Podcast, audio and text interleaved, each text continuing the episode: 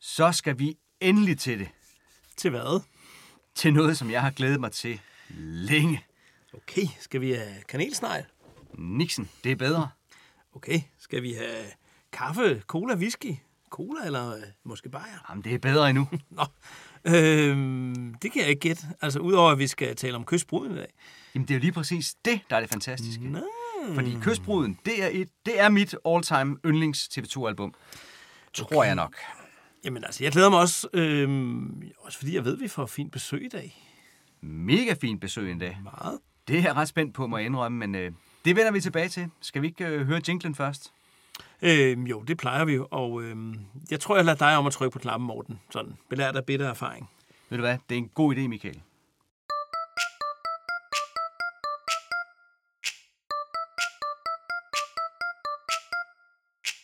Vi taler kun om TV2 oh, oh.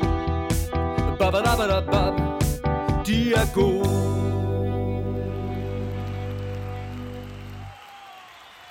Vi er nået til 1996. Det er vi nemlig. 1995, det var endnu et af disse kedelige år, hvor der ikke udkom noget nyt TV2-album.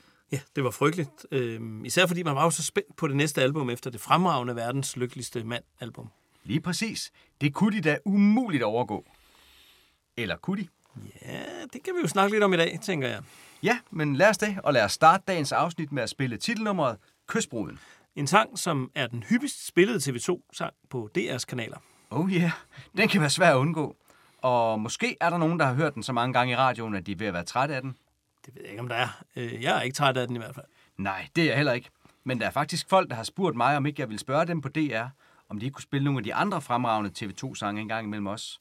Øh, Jeg kender ikke nogen på DR, men hvis der er nogen derfra, der lytter med her, så, så vil det være okay, hvis jeg også spiller nogle af de andre sange bare en gang imellem. Men lad os nu nyde sangen, og øh, har ikke sparet på hverken stryger eller kirkeklokker. Sæt i gang.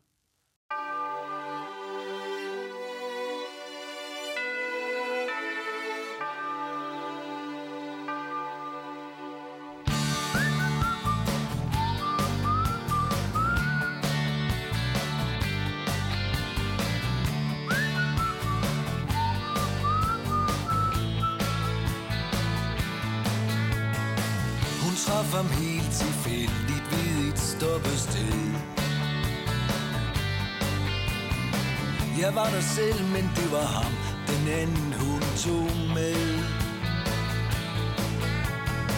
Det ligner lidt ulykkelig kærlighed ved første blik. Sådan tænkte jeg ærgerligt alt imens bussen gik. Men flot så det ud, da de strøg op ad kirkegulvet sammen. Hun sagde ja, og han sagde amen. Og så brød solen frem. Og gæsterne gik hjem. Festen var forbi. Jeg nåede lige akkurat at høre brudet sige Hey du der fremmed, hvor kommer du fra? Det er i virkeligheden sådan en som dig jeg vil have. Hun sagde, kys mig du, som i den smukkeste sang. Kys mig for livet bare en enkelt gang. Jeg sagde, nej desværre, skynd dig nu hen til din mand. Han sidder der og venter det bedste han kan. Jeg smilede voksen, da de kørte bort. Jeg tænkte, sådan ville min barndomshelte have gjort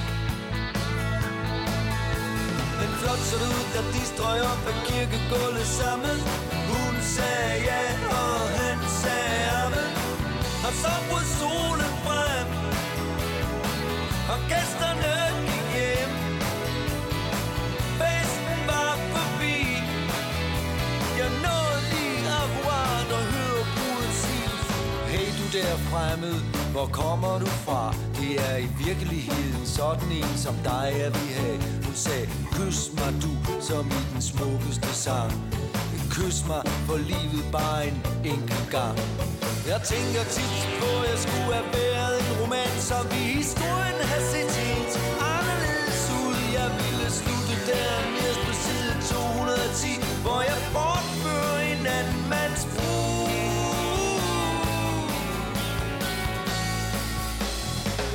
Det er ikke altid sådan, livet flasker sig.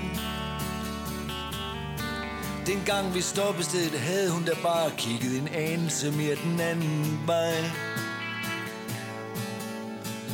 Det er de helt små marginaler, som vi taler om. En meter høj, så var jeg måske blevet brudens skum.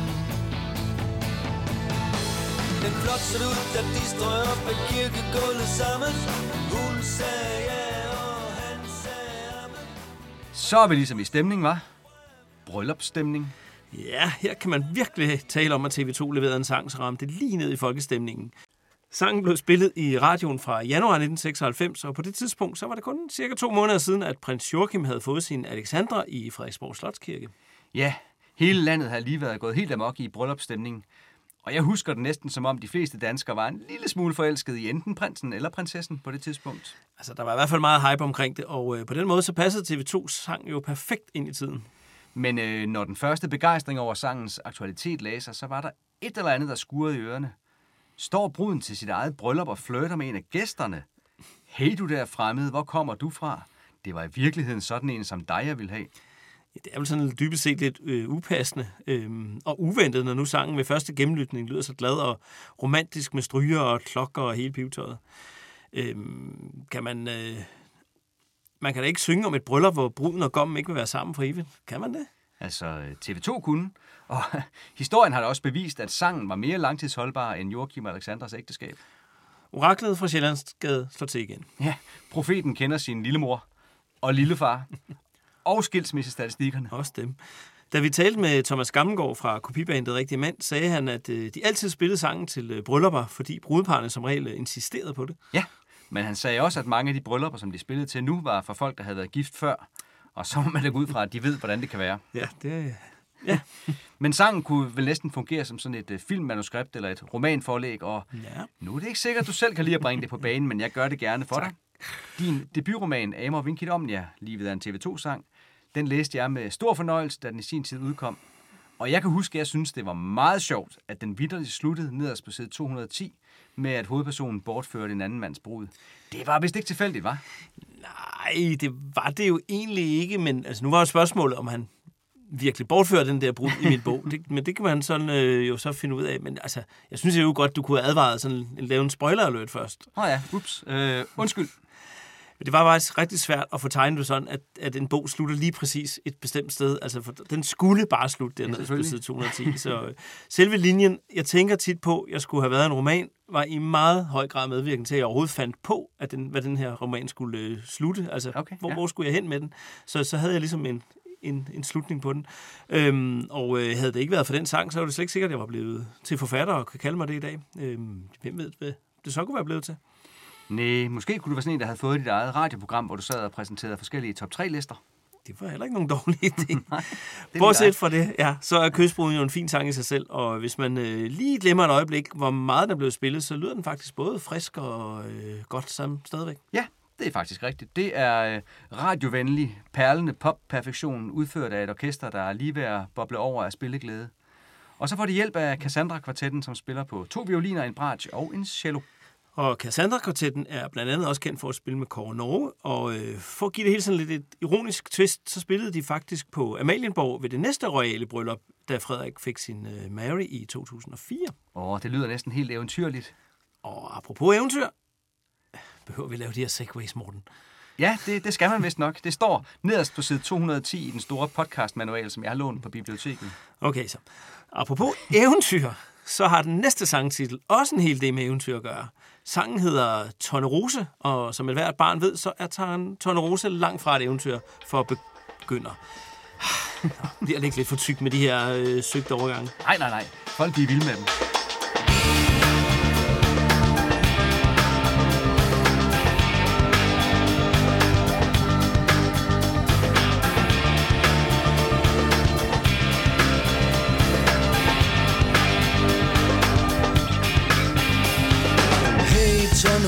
Så du er mit tiders vakre barn Du er min barndoms kludedukke i min barndoms vindueskarm Du må undskylde, jeg har glemt at ringe og lægge en besked. Men Jeg har haft lidt travlt de sidste 20-30 års tid. Hey, Tonne Rose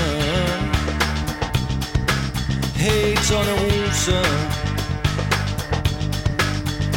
Og jeg fandt dig her forleden dag. På bunden af mit liv. Sammen med flugten til Amerika og Tude Marie. Jeg tænkte, nu må du da snart have sovet de der hundrede år. Vågn lige op, min skat og tjek, hvordan tjørnehækken står. Hey, Tonne Rosa. Hey, Tonne Rosa. Kom, lad os ryge den sidste sundhedsskadelige cigaret. Læg dig ind til mig, fortæl alt, hvad der er sket. Hey, Tonne Rose, tag og bliv lidt, hvor du går. Hvem siger jeg her, når du kommer igen om 100 år? Jeg venter på dig.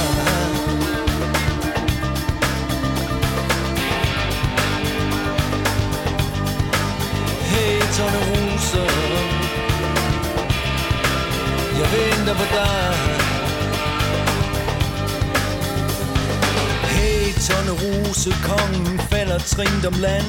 Og jeg rejser ham igen, så, så hurtigt jeg nu kan. Jeg har fået ham installeret ned på Sønderborg Slot.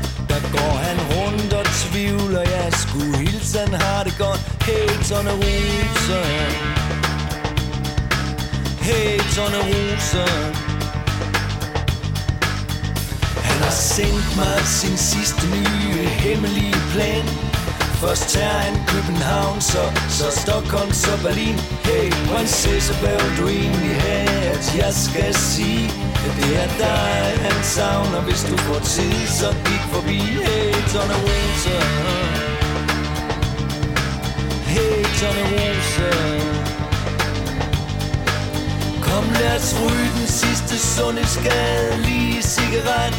Læg dig ind til mig og fortæl alt, hvad der er sket. Hey, Tonne Rose, tag og bliv lidt, hvor du går. Hvem siger jeg her, når du kommer igen om 100 år? Jeg venter på dig. Jeg venter på dig. Jeg venter på dig. Jeg venter på dig. Rul den sidste sundhedsskadelige cigaret Læg dig ind til mig og fortæl alt, hvad der er sket Åh, oh, Tonne Rose, tag og bliv lidt, når du går Hvem siger jeg her, når du kommer igen om 100 år?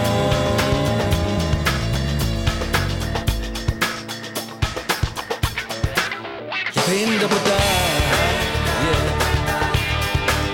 Jeg venter på dig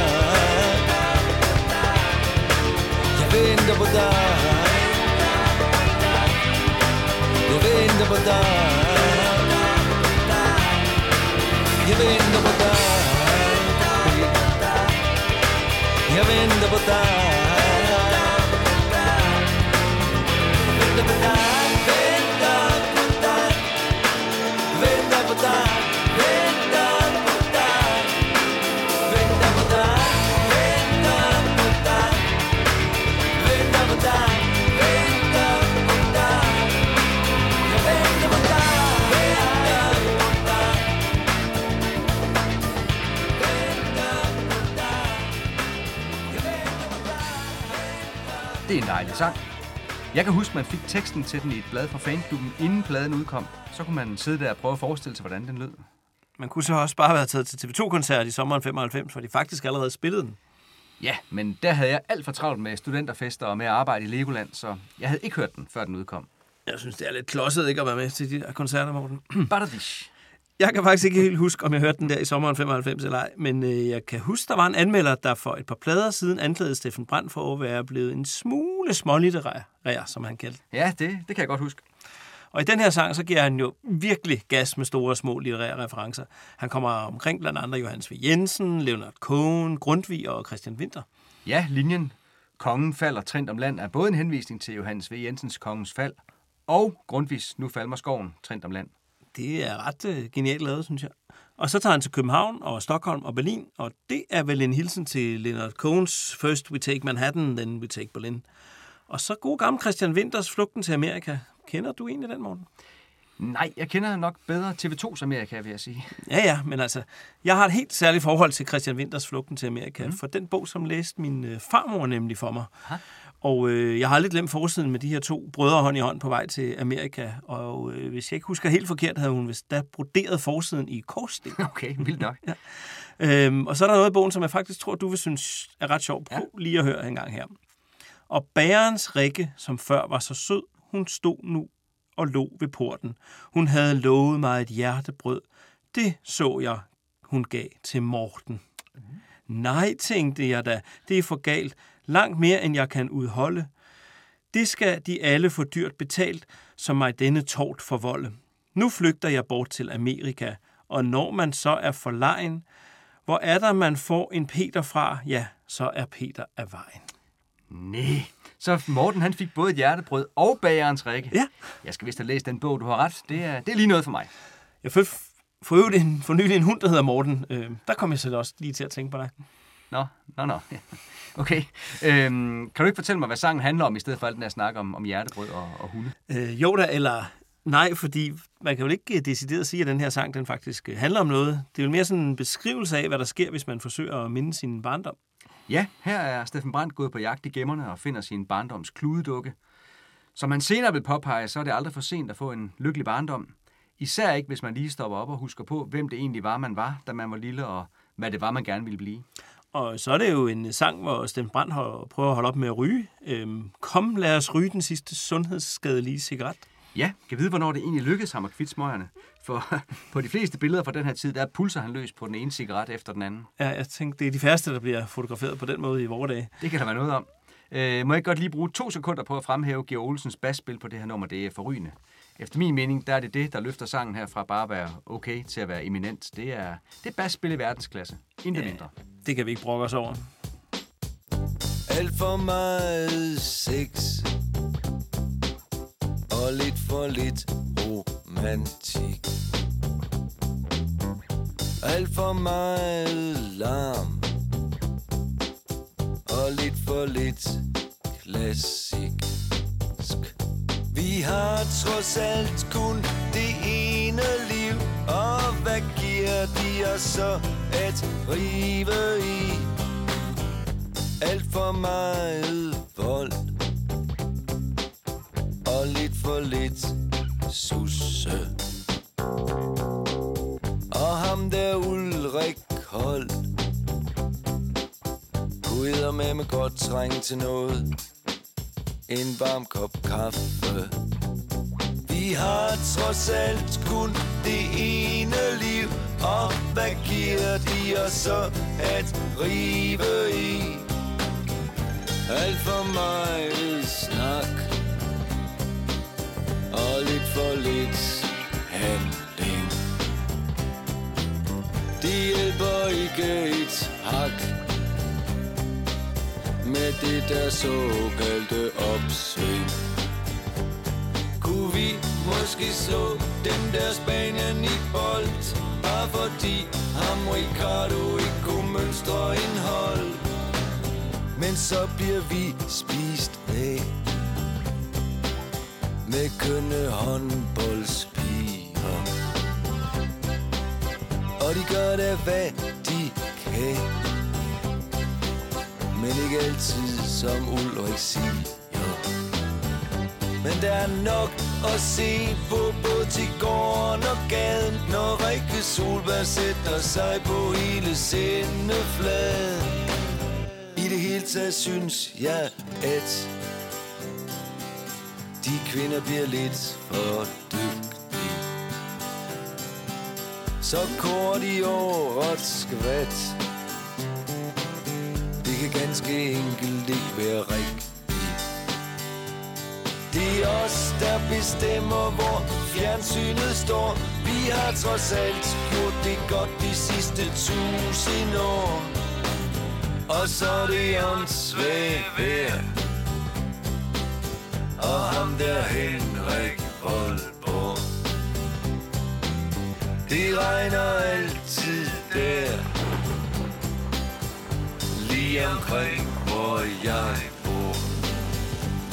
Vi har trods alt skuld det ene liv Og hvad får man så at rive i? To tv-aviser, lidt sport og en quiz Så er den aften gået heldigvis Man falder i søvn, mens livet suser forbi Og så stiger licensen oveni Får man andet for pengene end utakt? Nej, er der noget at sige til, at man brokker Vores mest trofaste lyttere sidder garanteret nu og venter på at høre, om jeg kan lade være med at nævne The Beatles efter den her sang. Tror du virkelig? og kan du lade være med at nævne The Beatles? Hmm. Nej, jeg kan ej. Prøv lige at høre, hvor totalt meget Lady Madonna, der går i den her. Det er nok det, vi har det bedst med. Altså, Morten, jeg har lyttet virkelig godt efter. Jeg, jeg kan ikke høre det. Kan du ikke? Nej, det kan jeg faktisk ikke. Seriøst? Nej, Morten, det er gas. Selvfølgelig kan jeg da godt høre, at der har lånt et eller andet, eller stjålet noget fra Lady Madonna her. Jeg tror, det er ret bevidst. Øh, vi hvis den derude i det, som jeg kalder en musikalsk vits. jeg, var, jeg var helt bekymret for det et øjeblik. Hvad, øh, hvad tænker du om den her sang? Altså, jeg kan huske, jeg synes, det var en virkelig genial sang, da den udkom. Nærmest sådan en slags, øh, det er samfundets skyld 2. Ja, øh, igen sådan en øh, sommerrevy-agtig sang. Og den her gang med en masse meget sådan, tidstypiske ting i teksten.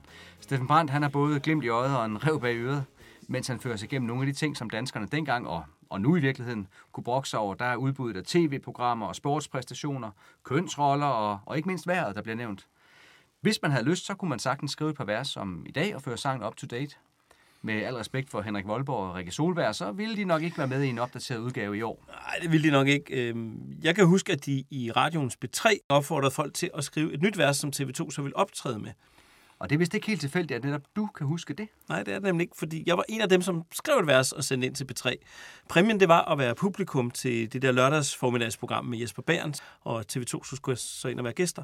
Og så pludselig en eftermiddag, mens jeg stod og var ved at betale for en liter mælk i Netto, så ringede selveste Jesper Bærens og sagde, at jeg skulle selvfølgelig være med i optagelsen af programmet. Fedt. Fik du så læst dit vers op i radioen? Nej, og det var jo dagens skuffelsen. Til gengæld så blev dagen så reddet, da jeg bagefter fik uh, Steffen Brandt til at signere min uh, kystbrune CD, så, uh, og det var første gang, jeg hilste på ham. Ah, sjovt. Har du stadigvæk dit øh, bud på et vers? Nej, desværre ikke. Jeg lagde den nemlig ind i CD-æsken, fordi så vidste jeg, hvor det var, og uh, så fik jeg så stjålet den CD ved et indbrud i 2003, mens Nej. jeg var i biografen og se Kill Bill 1. og der røg så også min autograf. Øv. Nå. Men øh, var der ikke noget med, at øh, værverden Michael Jarnvig skrev et vers, hvor han legede fornærmet over, at det var Voldborg, der var med i sangen? Jeg kan ikke huske det i detaljer, men det var noget med, at de fik Jarnvig til at rime på barnlige i hvert fald. Nå ja, godt rim. Ja. De vil gerne brokke mig. Du, du vil gerne have lov til at brokke dig. Ja, det synes jeg, det må være stedet her, ikke? Jo, det er helt rigtigt. Du Jeg vil er gerne brokke mig over, at vi altid skal høre om Voldborg. Ja. Altså, det, det kan ikke være rigtigt. Og, og det der vejr, det passer heller ikke, at det altid regner. Nej. I dag er den god nok, men januar var faktisk den tørste nogensinde. Så jeg forstår, jeg forstår det ikke rigtigt. Jeg synes, at vi skulle prøve at dreje det lidt, sådan lidt hen mod lidt mere øhm, positivt. Det ved jeg ikke, om det er noget, Steffen er med Jo, på. det er rigtigt, Jarnvig. Ja, Har, har du lige Har, har du skrevet et vers, Jarnvig? jeg har lige sådan lavet nogle, nogle brokker øh, ude på køkkenbordet. Så vil du høre dem? Øh, helst, jeg mener ja. Jo, ellers så... Jo, jo, det bliver du nok, det bliver nok nødt til. ja. Men så Øh. kommer jeg ind og laver noget vejrudsigt i aften, ikke? Ja, ja, gør du det. Altså, der er jo sådan en vis kamp mellem DR og TV2, ikke? Jeg ved ikke, om det er ikke jer, vel, det der... Jamen, kom nu med det vers, Jarnvig. Okay. På Sprogø er en sky. Den drøber, den er barnlig. Vi vil have forår på ny. Vi vil have sol og Michael Jarnvig. Ja, det er rigtigt. Det er bare forslag. Det er overhovedet ikke for at promovere mig selv. Det er bare fordi, at, øhm, at Torben Clausen øh, rimer ikke på barnlig. Michael Jarnvig, øh, du skal have tusind tak, fordi du ringede til os. Det er selv, selv tak. Hej, hej. Hej. Og så var der så også noget med, at øh, Vilbæk han blev erstattet af, af Pytlik senere, altså både i sangen og så på, på kvindehåndboldlandsholdet. Jo, det er vist rigtigt. Og ho- hos øh, Hans Otto Biskov, der optrådte de med et vers om øh, Sepp og Elkær. Hør engang. Vi vil have Sepp tilbage og Sivebæk og Elkær. I gamle Pjontex dage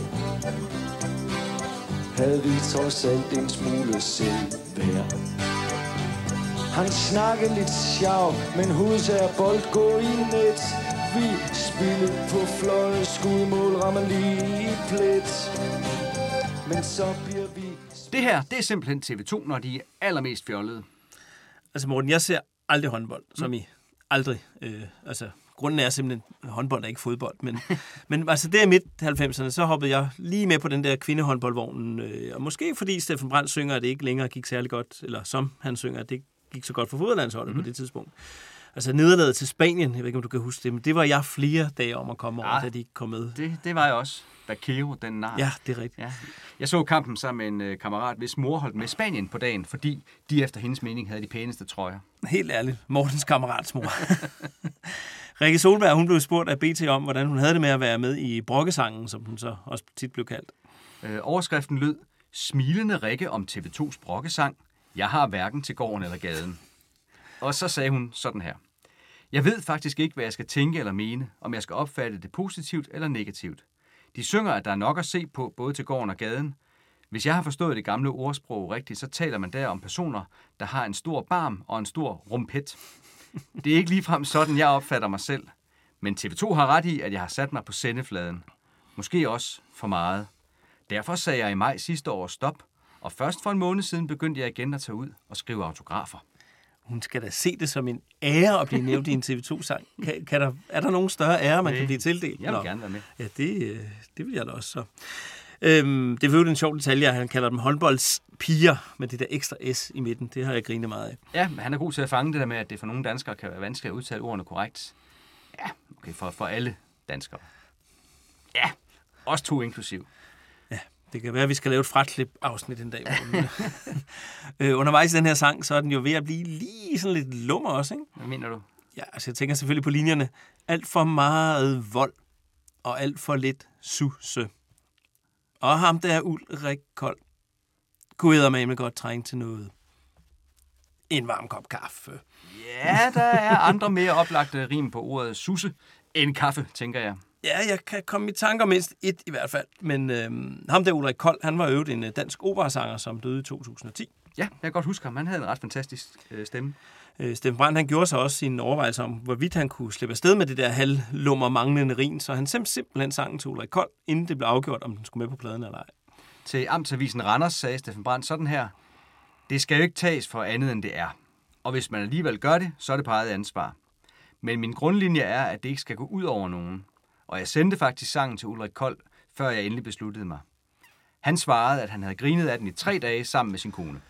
Til Sydland så spurgte han så ikke Susse Vold først, øh, men han havde fået at vide, at øh, hun var smiret over at være udsat for al den opmærksomhed, men også lidt betænkelig. Men hvis man tror, at alle var begejstrede for sangen, så tager man fejl. Ja, fordi for mange år senere i 2010, så blev selveste Kim Larsen interviewet til DSB-bladet ud at se, og han sagde sådan her om sangen. Lige pludselig blev der ironiseret over den gamle danske stil med at være kontrær og være stik imod det, der blev sagt på bjerget, ikke? Lige pludselig kom der en sang, der nedgjorde det at brokke sig og være uenig. For at brokke sig er jo at være uenig. Et demokratisk samfund er kun demokratisk, så længe folk brokker sig. Og når så TV2 laver en ironisk sang over det at brokke sig, så synes jeg, at det rammer lige præcis, hvad der sker i dag. Ja, der er jo ingen, der brokker sig nu. Alle holder deres kæft. Også TV2 for øvrigt. Journalisten spurgte så, om han ikke brød sig om sangen, og til det sagde han, det gør jeg bestemt ikke. Men jeg synes, den er et meget godt billede på, hvad der sker i dag. Den evige ironi. Den evige kredsen om, hvad du egentlig mener. Når jeg møder Steffen Brandt, har jeg lyst til at sige, må jeg høre din mening, mand? For den kender jeg ikke. Jeg kender kun din ironi. Og ironi kan være godt nok, men ikke hele tiden. Det er som at æde peber. Det er jo ikke først eller sidste gang, at Steffen Brandt han bliver kritiseret for at gemme sig bag ironi. Øh, Vi har fundet et gammelt klip, hvor han fortæller lidt om det at bruge ironi. Jeg synes, det ironi det handler om at, at kunne gå ind, og så kan du tage fat i nogle ting, som man egentlig helst vil være fri for at høre om. Ikke? Men altså ved at, at få en eller anden øh, dels som- den, der skriver, have en eller anden ironisk distance til det, der kan du gøre det udholdeligt. Altså ikke, ikke uudholdeligt, men udholdeligt. Og man kan ligesom øh, man kan få fortalt nogle ting, som ellers er, vil være dødtræls at høre. Og det er det hele taget det, hvis øh, jeg må have lov, og øse, så er det vel meget det, det tilværelsen går ud på. Ikke? Det går ud på at finde de der små lommer, luftlommer, hvor man øh, kan få anbragt en eller anden form for joke, en eller anden form for humor, så man kan overleve indtil næste luftlomme. I august 1996 modtager Steffen Brandt værket i Randers' kunstnerpris, Den himmelblå nøgle, i forbindelse med en gallaforestilling, hvor TV2 skal spille, og Jarl Friis Mikkelsen er konferencier. Blandt andre indbudte er Susse Vold, så må ikke han fik talt ud med hende om det manglende rim på hendes navn. Det kunne man godt forestille sig. Øh, ved at modtage den himmelblå nøgle kom Steffen Brandt i fint selskab. Blandt andre, eller blandt tidligere modtagere, så finder vi blandt andre Benny Andersen og Paul Dissing, øh, Michaela Petri og Kim Søgren. Steffen Brandt får prisen for sine evner inden for musik, poesi, humor og rå dansk ironi. Og apropos poesi, så er vi nu kommet til en af de smukkeste og mest poetiske sange om ungdommelig kærlighed, som jeg nogensinde har hørt. Lad os hilse på Line Jørgensen, Voldo. Under dyngevis af drømme Fra et solbeskinnet barndomsland. Mellem postkort fra Bornholm og En tung roman af B.S. Ingemann. Der lå dit brev. Line Jørgensen Voldum. Line Jørgensen Voldum så smukt som du skrev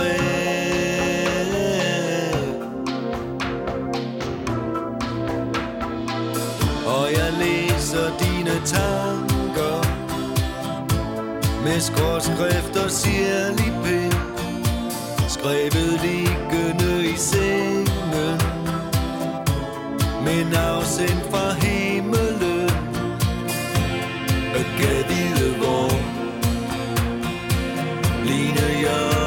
Jørgensen Voldum Line Jørgensen Boldo Du har fundet din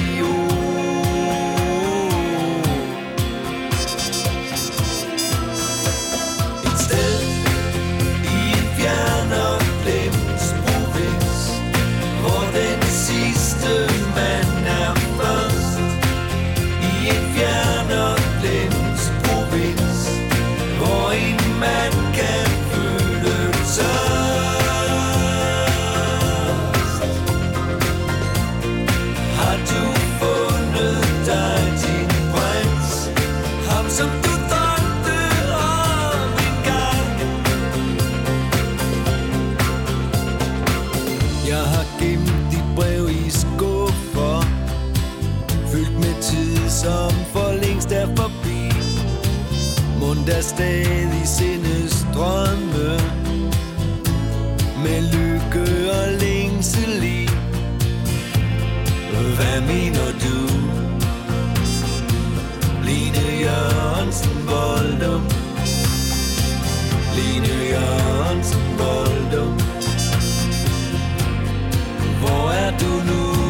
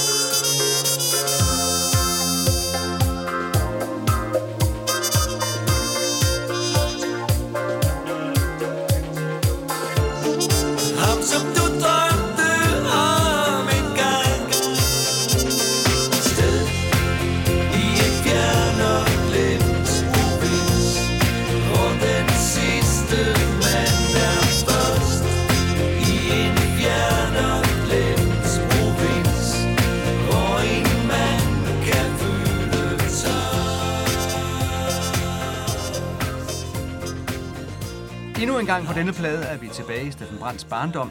Ligesom i Tornerose har han været i gemmerne, og denne gang er der dukket et gammelt kærestebrev frem. Brevet er fra Line Jørgensen Voldum, og sangen er et slags forsinket svar på brevet. Lines brev blev i sin tid skrevet liggende i sengen, men afsendt fra himlen. Så smukke kunne de første kærestebreve jo være. Jeg har personligt, til min kones store fortrydelse, gemt en kasse med mine gamle kærestebreve. Ikke fordi jeg nærer følelser for pigerne, der sendte dem, men fordi jeg håber, jeg engang kan skrive en Line Jørgensen Voldum-agtig sang, når inspirationen kommer over mig. Det er jo en helt usandsynlig smuk sang. Øh, Jeg tror altid, jeg har været sådan lidt småforelsket i Line Jørgensen fra Voldum, øh, selvom jeg ikke kender hende i virkeligheden. Men takket være Steffen Brands sans for poesi, så er det jo næsten som om, det er mig, der i sin tid havde en sommerfløjt med hende. Øh, Faktisk så har jeg jo så levet mig så meget ind i den historie, at jeg i en af mine bøger levende gjorde hende øh, og brugte hende som en karakter i bogen. Ja, det, det kunne ligne dig. Mm. Da pladen udkom, startede der noget, der mindede om en menneskejagt i Voldum. Folk i byen hørte sangen og spurgte sig selv og hinanden om, hvem denne Line må kunne være. Og Morten, vi har jo også været på jagt efter hende, og øh, vi kan da godt afsløre, at øh, hun findes i virkeligheden, men øh, at hun ikke hedder Line. Men det er tæt på, og hun boede også i Voldum som barn, det er også rigtigt, men hun bor der ikke mere. Vi kan også godt røbe, at vi har snakket med hende i forbindelse med research det afsnit, men da sangen er, er jo ikke en nøjagtig genfortælling af virkelige begivenheder, det er nærmest sådan en poetisk parallelforskydning af en virkelighed, så synes vi jo ikke, der er grund til at gå mere i detaljer. Nej, men øh, en sjov detalje, vi dog godt kan røbe, er, at hun ofte havde halsbetændelse dengang, og derfor rent faktisk skrev nogle af sine breve liggende i sengen. Så det var altså en detalje, som Steffen Brandt kunne lave om til den her utrolig smukke linje, skrevet liggende i sengen, men afsendt fra himlen. Ja, og vi kan også godt videregive, at hun rent faktisk skrev sine breve med skråskrift og sirlig pen. Øh, da hun hørte sangen i radioen, og det gik op for hende, at den handlede om hende selv, så fandt hun også nogle af Steffen Brands gamle breve frem og konstaterede, at han allerede dengang var utrolig god til at beherske sproget på finurlig vis. Og hun har også indrømmet, at hun holder meget af sangen, og det er jo forståeligt nok. Ja, men, men hun skrev så ikke en sang til Steffen Brandt. Den har jeg i hvert fald aldrig hørt. Steffen Brandt fra Aarhus. Nej, nej, det gjorde hun vist ikke. Og det er nok godt det samme, tænker jeg. Jeg har jo fundet et lydklip, hvor Steffen Brandt fortæller om sin allerførste oplevelse med kærlighed. En oplevelse, som altså ligger før han mødte Line Jørgensen fra Voldum. Men det er en fin beskrivelse, der er som taget ud af en Niels Malmros film. Hør engang. Mange af dine sange, de handler om kærlighed. Hvad var din egen første kærlighedsoplevelse? Åh, det var selvfølgelig øh, umanerligt smuk. Jeg husker tydeligt, ja. Og det var jo det var dengang, det altid var sommer om sommeren, og om vinteren, der stod vi på ski og på skøjter, og på Bisgård Sø op i Skåde. Der var der sådan en mark, hvor der var en sø. Ikke? Ja, ja, kærlighed. Og så, øh, ja, det, så, leger man, så kører man til noget, der hedder øh, Columbus, hed det dengang. Ikke? Og det er sådan noget med, og så gælder det så om at, at komme til at holde ind i hånden. Ikke? Det galt det om dengang. Og det lykkedes også ved hjælp af list og knep adskillige gange at få lov til at holde den udkårende i hånden. Og det var selvfølgelig den største lykke, der kunne overgå en. Sådan, så ydmyg og nøjsom var vi dengang. Jeg synes lige, vi skal fremhæve Knud Erik Nørgaards smukke, smukke trompetspil i sangen, som det er jo virkelig med til at give den et karakter og farve. Ja, og så er der blevet plads til endnu en litterær reference, nemlig til sangen Mandalay, som har hjemme bedst er kendt med Forjax. Her synger de, Sejl mig ud der øst for Suez, hvor sidste mand er først, hvor de ti bud ikke gælder, og hvor folk kan føle tørst. Sangen er baseret på et digt af Rudyard Kipling. Og Suez vender vi tilbage til senere, når vi skal en tur til Ægypten. Det gør vi nemlig, og Rudyard Kipling vender vi også tilbage til. Øhm, nu sagde du jo, at du aldrig så håndbold. Nej. Kan du så heller ikke huske, at der var en håndboldspiller på landsholdet, der hed Line Jørgensen? Øh, nej, det kan jeg desværre ikke. Øh, det kan da godt være, hvis jeg havde vidst det, at så øh, kunne jeg måske have fundet på at se noget håndbold, bare for hendes skyld. Øh, Jeg så engang en håndboldlandskamp op i boksen i Herning, og når Line Jørgensen scorede, så råbte speakeren, mål til Danmark, scoret af Line! Og så svarede alle tilskuerne, Jørgensen! Og herefter kunne man så høre mig og min hustru råbe, Voldum! Kunne, kunne du også have fundet på det, tror du, Michael? Ja, hvis jeg var gået ind og set de kampe der, så havde jeg helt sikkert råbt med på Voldum. Øh, Steffen Brandt sagde til Amtsavisen Randers, at han faktisk også havde forsøgt at synge Bibi Jensen Husum, men at det ligesom ikke svingede helt på samme måde. Det var i hvert fald blevet til en anden sang. Bibi Jensen Husum, det er jo en øh, figur fra Monrad Rislunds univers. Når jeg siger målene 196, 76, 182, hvad siger de så?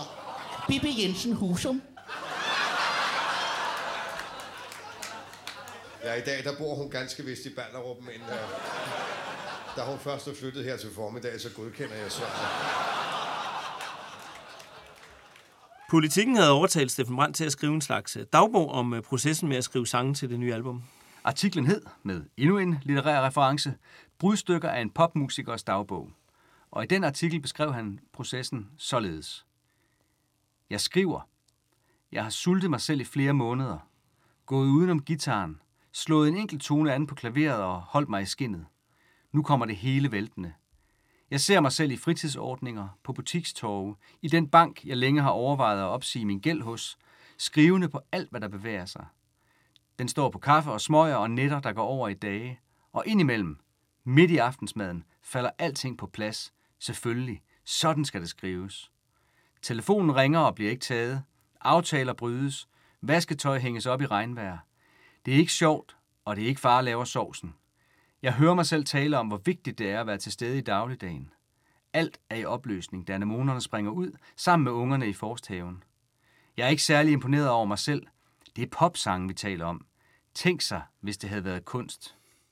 Men kære Steffen, det er kunst. Prøv nu bare at høre her.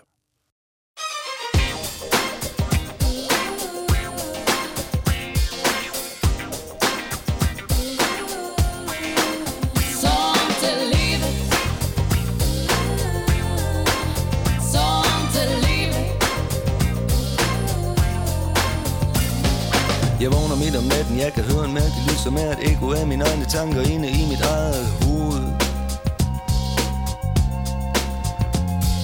Jeg tænder lyset, rejser altså mig, går ned og op igen og ligger så i mørket der og spekulerer på, hvad fanden det er for noget. Hvad med gælden, som jeg aldrig nogensinde fik betalt? Hvad med alle dem, jeg svigtede, da det virkelig galt? Hvad med øjeblikket, som jeg prøver på at holde fast? Før det ender ligesom barndomsæbbeboblerne, der bare sonder livet. Giv mig mere af det. Sådan der livet. Giv mig mere af det.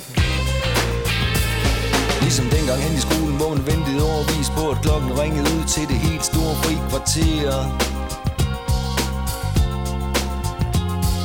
Og indimellem kiggede efter pigerne, som kiggede efter drenge, der var større og havde knaller, og en skidt karakter. Kan det virkelig passe, jeg skal høre mig selv sige fra Og man får heller ikke noget for drømmene i dag. De kører rundt i kroppen via internet. Inden hver de jo kan hente dem ned fra satellit. Sånt är livet. Alting kan ske. Sånt är livet. Giv mig mere af det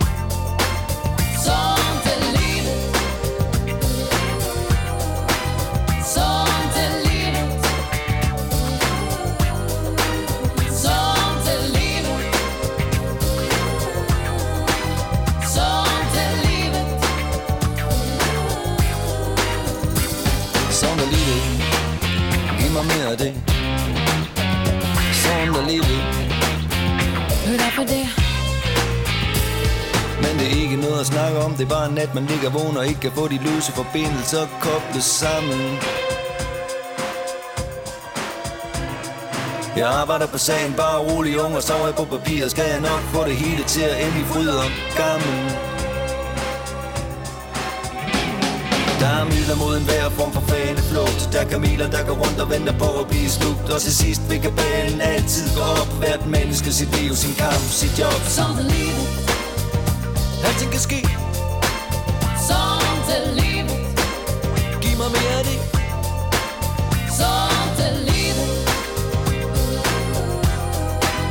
Sånt är livet. Sånt är livet. Mycket falskhet bor det här. Den man förlorar vinner en annan. Så håll i vännen som du har kär.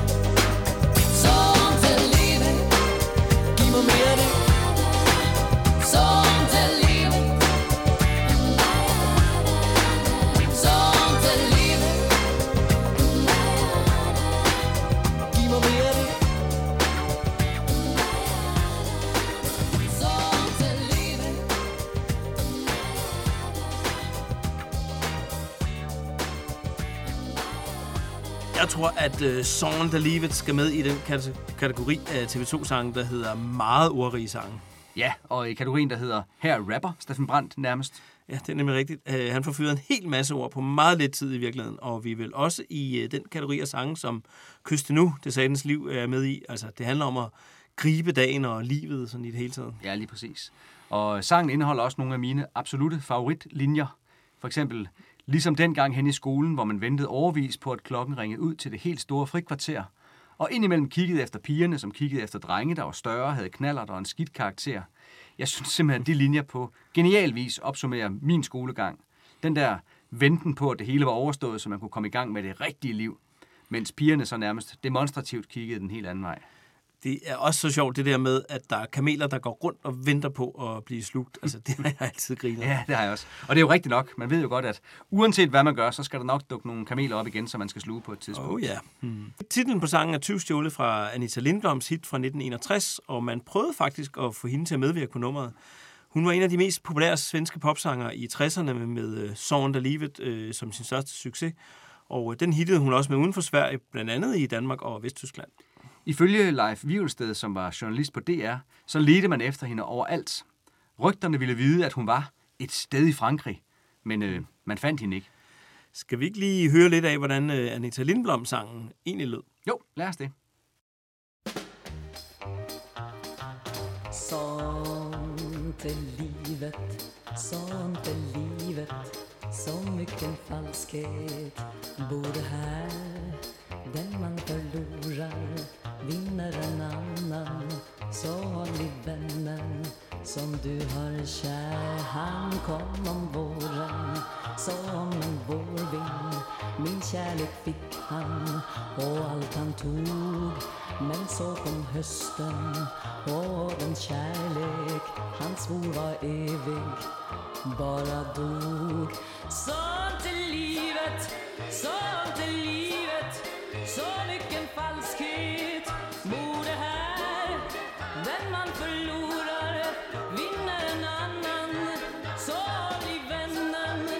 Som du har kär Han fick en annan, jag har sett dem Men da man nu ikke kunne finde Anita Lindblom, så må man jo finde en anden svensk sangerinde med den helt rigtige, sådan lidt dybe stemme. Og valget faldt på Jill Jonsson som øh, så to år senere i 1998 vandt den svenske Melodifestivalen med sangen Kärleken är. Jeg siger ikke, at hendes medvirkende på en TV2-sang var grunden til, at hun vandt, men... Men det ved vi jo godt alle sammen, at det er. Ja, det er. I TV2-sang møder vi en sangskriver, der sådan cirka midt i livet plager tanker om, hvorvidt han har svigtet nogen undervejs, og om hvorvidt han nu rent faktisk er god nok til at huske at leve lige nu og kysse det satans liv. Men sangskriverens held er, at han i det mindste på papiret nok skal få det hele til at ende i fryd og gammel. Men han synger også undervejs om en øh, gæld, som aldrig nogensinde blev betalt. Morten, tror du ikke, det er det der billån, der spørger igen? Du ved, ligesom i, når først vi har fået betalt vores bil og kyste nu. Jo, ved du hvad, det er da garanteret. Og noget andet, der minder om gamle TV2-sangen, øh, det er her med sproget. Jeg synes, det er hyggeligt med en TV2-sang, hvor de endnu en gang flytter med at synge på udenlandsk. Øh, altså ligesom i de gode gamle dage, hvor de jævnligt sang på tysk. Så er det frisk nok med at prøve på en, med en sang på svensk, synes jeg. Ja, ja, altså TV2 har altid været med på den værste. Ja, og det her er altså en af de første sange, jeg kan huske, hvor ordet internet bliver brugt. Ja, det er rigtigt. Ved du hvad, det forvirrede mig simpelthen så meget med den linje der. Det kører rundt i kroppen via internet. En hver idiot kan hente dem ned fra satellit. Hvad for noget? Jeg havde ikke selv internet dengang, og det var der vist ikke så mange, der havde. Nej. Men jeg vidste da, at det havde noget med computer at gøre. Og hvordan blev satellitterne så blandet ind i det? Det, det var mærkeligt, synes jeg.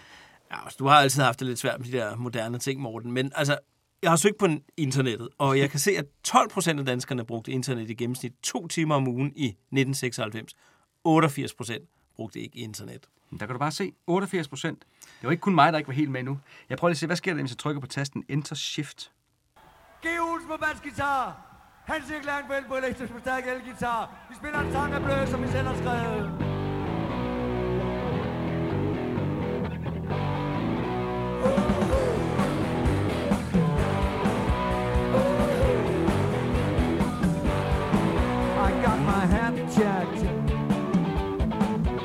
By a jumbo jet. It wasn't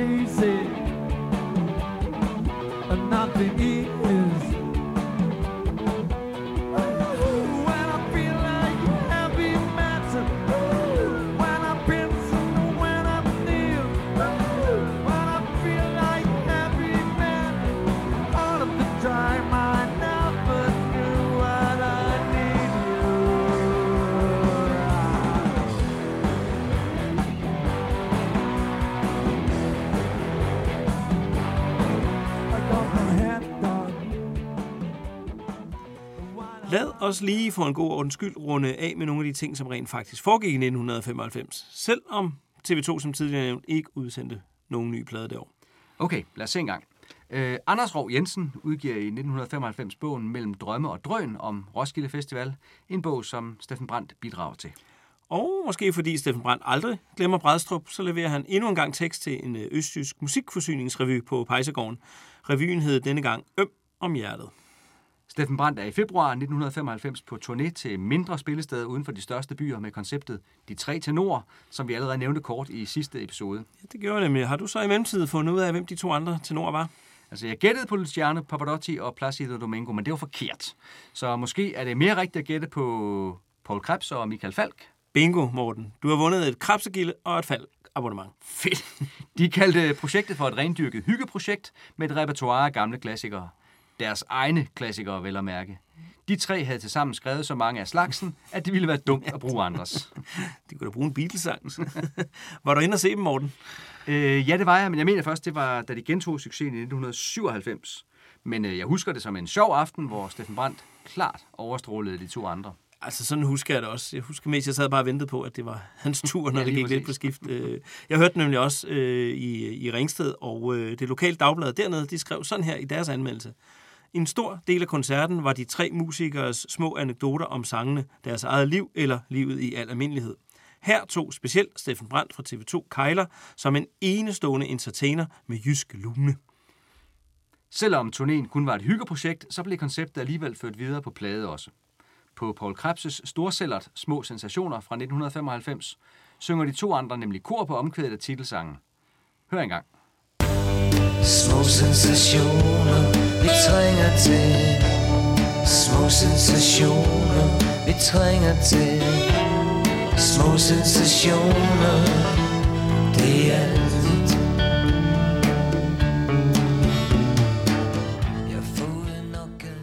Michael Falk dragede også nytte af det her samarbejde. Øh, jeg husker i hvert fald, der var en liveplade, hvor Steffen Brandt han øh, kommer ind og er med til at optræde, og øh, da han udgav albumet Stævnemøder fra 1996, så var de der to tenorkollegaer, Steffen Brandt og Paul Krabs, med på kor og guitar på nummeret I aften er vi ikke til at slå.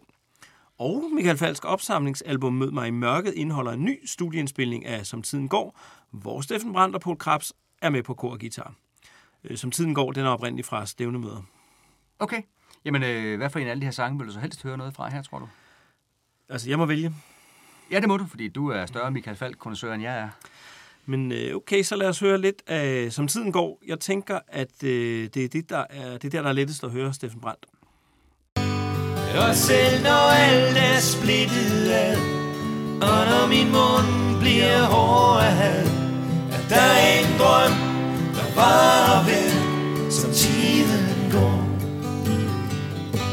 Der er nok stadigvæk Sandsynlighed for en Steffen Brandt var ikke det eneste TV2-medlem, der er ude at spille med kollegerne disse år. På Allan Olsens livealbum fra 1994, Rygter fra randområderne, var det Georg Olsen, der spillede bas. Og prøv lige at høre, hvordan han blev introduceret, da de skulle spille nummeret Jeg vil. Ja, ja. Så mister Soul herovre, men man må nok ikke sige Swing King til dig, det går vist ikke. Hvad siger du til sådan en uh, Perry Como? Ja, den der, ja. Men nu ikke så kodet, drenge. Ned med skidtet, ned med. Ja. Altså, jeg kunne da virkelig heller aldrig finde på at kalde Geo Olsen for Mr. Swinking. Det, øh, det sætter han nok pris på. I 1996 udkom der også et Sanne Salomonsen-album, hvor Steffen Brandt var tekstforfatter til numrene Guder og Gudinder og Bange og Glad. Var det det der album, der bare hed 1996? Ja, det var det. Men øh, lad os lige vende tilbage til sommeren 95, hvor TV2 endnu en gang spillede en masse udendørs koncerter. Blandt andet spillede de på det, der hed Grøn Rockturen, som ikke skulle forveksles med Grøn Koncert. De spillede også i øh, Ringkøbing, og her skrev anmelderen fra Lemvi Dagblad sådan her om sangene bagefter. Sangene er evergreens i ordets bedste betydning. Ikke alene kan vi blive ved med at høre dem, vi har ganske enkelt behov for det. Større ros kan musikere vel næppe få. Nej, det må være den største ros, en musiker kan få, og jeg er helt enig. Øh, En gang imellem har man bare brug for at høre noget TV2. Og nu hvor vi lige har talt om sommerkoncerter, så er det vel i virkeligheden meget passende at høre sangen Den dag, den sommer. Ja da, lad os komme ned til Batmobilen. To the Batmobile. Let's go.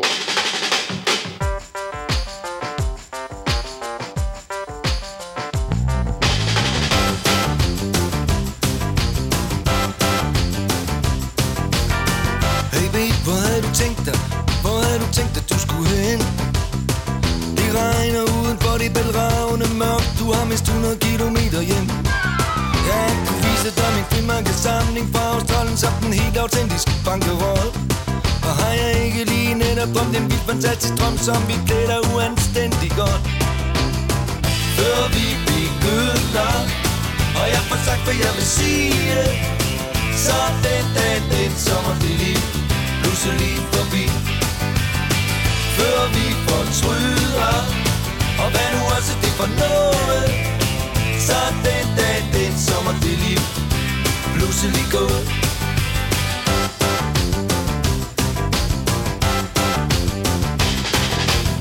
Hey babe, hvor havde du tænkt dig? Hvor havde du tænkt dig du skulle hen? Jeg har lige givet dig min mest sydere drøm Så kan du ikke bare sådan til hjem. Du kunne få en rolle i min seneste bil. Den har et sindssygt spændende kom rulleteksterne til slut For en gang skyld ender alting godt. Før vi begynder Og jeg får sagt hvad jeg vil sige Så den dag den sommer det liv. Pludselig forbi Før vi fortryder Og hvad nu også det for noget Så den dag den sommer det liv. Uh, uh, Så den dag den sommer du, liv Plu, så vi går I min film vi jeg gør, hvad en mand skal gøre. Jeg har skrevet ned hvad der skal ske. Jeg møder dig tilfældig i en skudduel Det er også noget publikum kan. Du sender et af dine mest afvæbnende stiler Og imod står du armene omkring. Maja siger at det der med pengene og udseende Betyder overhovedet ingenting. Betyder overhovedet ingenting.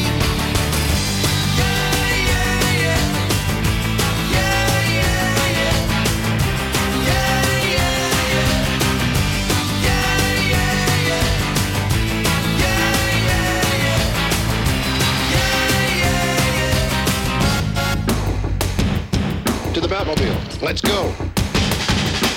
Hey babe, så skulle den vist være klar Mens du tænker over tingene Kan jeg måske i mellemtiden hjælpe dig lidt med svar Sæt kryds i rubrikken til højre Under stormende forelskelse og bundløs gæld De store spørgsmål ind til døden Og skiller de gratis, dem stiller vi selv Før vi begynder og jeg får sagt, hvad jeg vil sige? Så den dag, den sommer det liv Pludselig forbi Før vi fortryder Og hvad nu også det for noget? Så den dag, den sommer det liv uh, Så den dag, den sommer det liv Pludselig gået.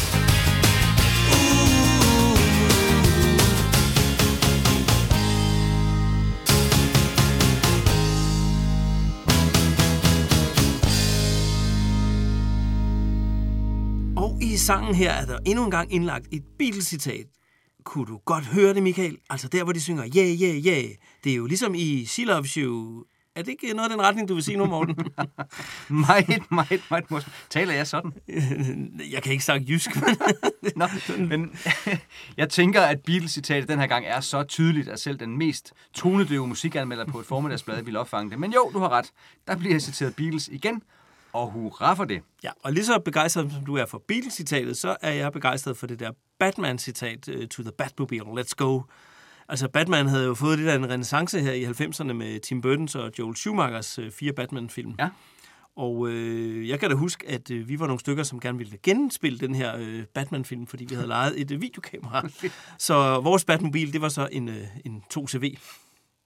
Ja, ja, som I så havde strukket lidt ud, eller hvad? Det er jeg husker, jeg tror heller ikke, filmen blev til noget. Nå, Nå det var et sidespring. Ja. Men altså, øh, hvis du nogensinde skulle tvinge mig til at udpege en yndlingssang blandt samtlige TV2-sange, så er der faktisk en god chance for, at den her dukker op. Den er så glad og så dansabel og så sjov. Den er bare ikke til at komme udenom i, i min verden. Nej, jeg synes også, den har klart top 3 potentiale. ja, det synes du vel. Øh, vi snakkede om tidligere, at Kystbruddet nærmest var et slags øh, filmmanuskript, og det er da i endnu højere grad gældende her. Nærmere bestemt et manuskript til den perfekte film, hvor de får hinanden til sidst. Især fordi han undervejs hjælper hende med at besvare de store og svære spørgsmål. Hvis det bare var film, kunne det gå sådan her, men det ved vi jo godt, det ikke er. I min film vil jeg gøre, hvad en mand skal gøre. Jeg har skrevet ned, hvad der skal ske. Jeg møder dig tilfældigt i en skudduel. Det er også noget, publikum kan lide. Du sender et af dine mest afvæbnende smil, og i modlys slår du armene omkring mig og siger, at alt det der med penge og udseende betyder overhovedet ingenting. Det er så godt skrevet. Det har du ret i, du. Øh, Det der med at sammenligne sit liv med noget, der kunne foregå i en film, øh, det var ret meget op i tiden øh, i midt-90'erne. Øh, Det var også en del af ideen af i Paul Krabs-sangen Små Sensationer, som vi hørte noget af tidligere. Jeps. Til Jyllandsposten sagde Steffen Brandt sådan her. Hvis du trænger til en pause fra de billige tricks, de dyre effekter, de flotte computeranimationer og de ophidsende voldsorgier, kan jeg anbefale noget virkelig action, hvor det først og fremmest er læseren, der bliver bevæget. Hun hedder Marie Gruppe, og hendes skæbne er beskrevet i tre vidt forskellige fortællinger, som alle er værd at bruge et par timer på en søndag eftermiddag, hvor det regner, og de alligevel kører genudsendelser i tv. Sten Stensen blikker med brudstykker af en landby, dagbog, J.P. Jacobsen med Marie Gruppe, og Juliane Prejsler, som for nylig har udsendt romanen Kysse Marie. Her skal man ikke trækkes med endeløse biljagter og halsbrækkende kameravinkler, men man får til gengæld tre fortællinger om alle tiders største stunt, ulykkelig kærlighed.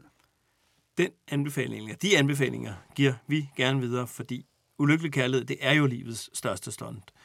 I øvrigt er det Henrik Nielsen, der har produceret nummeret. På verdens lykkeligste band Live 99 er der en intet mindre end forrygende live-version af nummeret, hvor Steffen Brandt brillerer med en guitar-solo, som jeg da lige synes, vi skal høre her. Ja. Desværre, så betyder det, at øh, fordi det er sidste promenadekoncert, og Jan Hy går på hænder, så betyder det, at jeg skal spille solo i aften. Jeg er ked af det.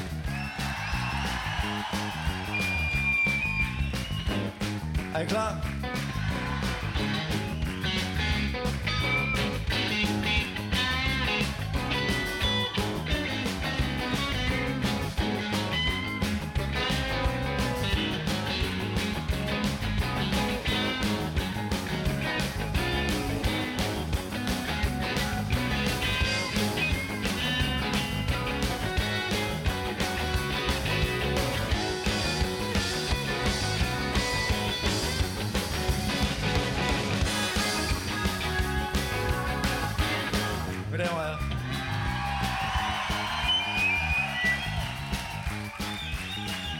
Ikke, fordi jeg kunne blive ved timevis. Nej, nu skal vi rigtig præsentere. På den her live-version, der synes jeg tydeligt, man kan høre, at TV2 er et band med en kæmpe spilleglæde og selvtillid. Ja, for søren. Steffen Brandt sagde sådan her om kystbruden-perioden til Jyllandsposten mange år senere i 2012. Vi var tilbage med fuld selvtillid. Vi arbejdede i eget studie og kaldte producer ind. Vi arbejdede om dagen og hyggede os sammen om aftenen. Vi er jyder, og der skal meget til, før vi synes, vi har fortjent at feste. Men beskedenheden gik lidt i opløsning. Vi kunne godt være os selv bekendt, og det kunne man høre. Og det kan man nemlig godt høre. Og jeg tænker, det er en af grundene til, at pladen her er så varieret, som den er. Ja, den er et sandt overflødighedshorn af forskellige genrer, ordrige tekster, skæve idéer og, gang i den. Måske havde det ikke været helt forkert, hvis det var den her plade, der hed Slaraffenland i stedet for. Nej, det kunne der godt være noget om. Nu skal vi så høre et af de helt store stil- og temposkift på pladen. Vi har lige haft usandsynligt meget gang i den med Den dag, den sommer, og nu skal vi hjem fra byen igen med den uendeligt smukke Morgen i april. Øh, hedder den ikke Morten i april? Nej, Morten, den hedder Morgen i april. Kan Nå. vi lige få lukket for papegøjen herover?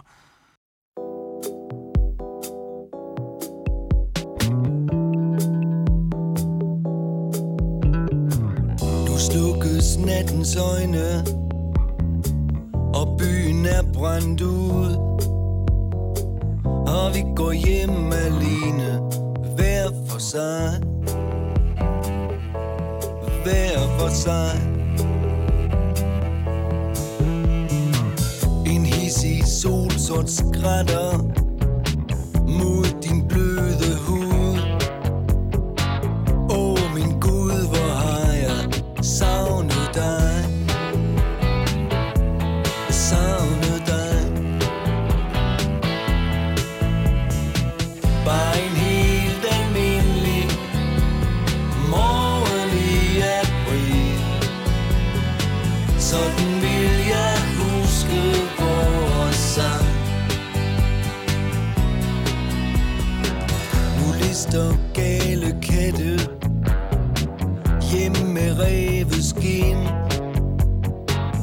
tænker Godt, det ikke er mig.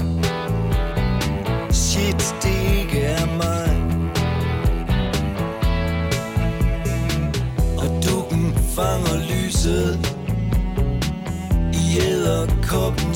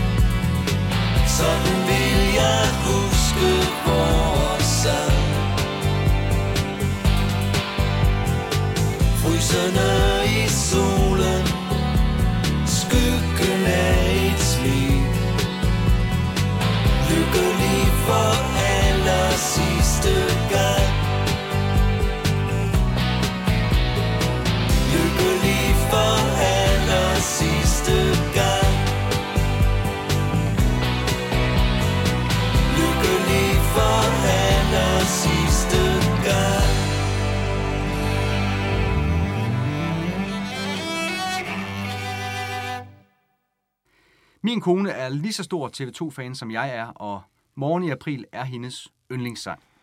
Den er også god. Altså meget poetisk og forårsagtig. Ja, sådan en linje som Dukken fanger lyset i æderkoppens spind. Det er på en gang så håndgribeligt og så drømmeagtigt, at man får lyst til at gå en tidlig morgentur en dag i april. Og personligt er jeg helt vild med H.E.'s James Bond-gitar. Ja, det her det er en sang, som vi hører hele året derhjemme. Øh, Men når det er april, så skal vi næsten høre den hver dag. Michael Brun er tilbage som producer på nummer, og det er Annette Bjergfeldt, der synger sammen med Steffen Brandt. Om hende har Steffen Brandt senere sagt, at hvis han skulle vælge 20 sange, som eftertiden skulle sætte ind i den store sangbog, så ville han uden tøven vælge The Kissing Post af Annette Bjergfeldt. Okay, det kan da være, at jeg lige skal tjekke den ud ved lejlighed. Ja, det er en, det er en fin sang. Og nu er det tid til det her. Der skal mere end kolde facts i, og som mig. Yes, kolde facts. Det er lige mig. Lad mig se en gang. Øh, Kystbruden udkom den 1. februar 1996. Orkestret havde endnu en gang skiftet pladeselskab, så denne plade udkom hos EMI Medley. Pladen bliver et endnu større hit end verdens lykkeligste mand, og øh, har solgt 138.000 eksemplarer. Øh, Og det er mere en klassiker som nutidens unge og en dejlig torsdag, og vi bliver alligevel aldrig voksne. Det er Jodam Kærgaard, der har stået for cover og cover art, hvilket i det her tilfælde blandt andet inkluderer en lille vignet til hver enkelt sang. De medfølgende fotos er taget af Karl Erik Hesseldal, og sangene er produceret af Halfdan E., Greg Walsh, Michael Brun og Henrik Nielsen.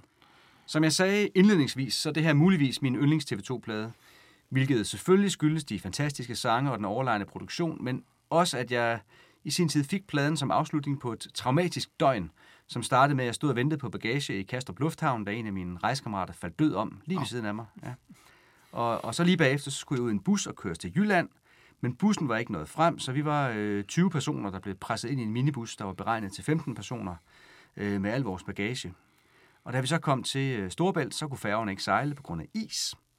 Og så sad vi der i flere timer i den der alt for lille og kolde bus, og så til sidst fik vi endelig lov til selv at bære al bagagen ombord på færgen, hvorefter vi sejlede over Storbælt med, med lyden af is, der slog mod skroget som, som lydtapet. Det var faktisk ret uhyggeligt, kan jeg huske. Og da jeg endelig så kom hjem, så havde mine forældre købt kystbruden, som var udkommet nogle få dage før, og den satte jeg på med det samme, og det, det var bare det bedste, jeg nogensinde havde hørt. Det var lige, hvad jeg trængte til oven på sådan en nat der, så, øh, så de oplevelser har muligvis påvirket min bedømmelse, men altså, det er bare en god plade. Sikke en øh, historie. Ja. Øh, ja. Og meget rørende egentlig også. Øh, orkestret sagde selv om pladen, at den var en uforbeholden kærlighedserklæring til Danmark, til historien og til nogle af de personer, der har befolket den gennem tiderne, og til digtere og forfattere, som har skrevet om dem. Mens meldingen på verdens lykkeligste, lykkeligste mand var, at vi hver især har et ansvar for vores eget liv, så går melodien denne gang på, at erkendelsen af ansvaret gerne må springe ud i form af den fornemme kunst at ture, ville og kunne omsætte drømme, lyst og håb i handling. Livsspil er, når man en dag sidder i det reflektoriske dagblokbrokkeri og til sidst må spørge sig selv, hvorfor pokker man ikke gjorde dette eller hint. Kyssede pigen for eksempel, der i stedet endte med at blive en andens brud. Steffen Brandt antydede i flere interviews, at Kysbruden Kystbruden måske var anden del af en trilogi, der startede med verdens lykkeligste mand, og så siden skulle vise sig at slutte af med Yndlingsbabe. Og så må der fløjtes med.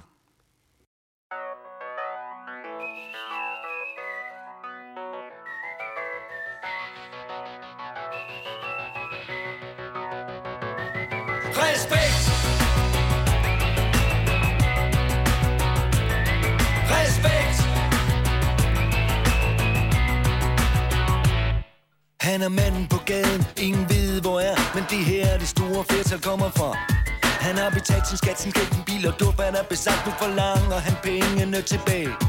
Han har klaret sig selv, aldrig skyldt nogen noget. Nu hans tid ved at være forbi. Han sidder foran fjernsyn og skælder ud.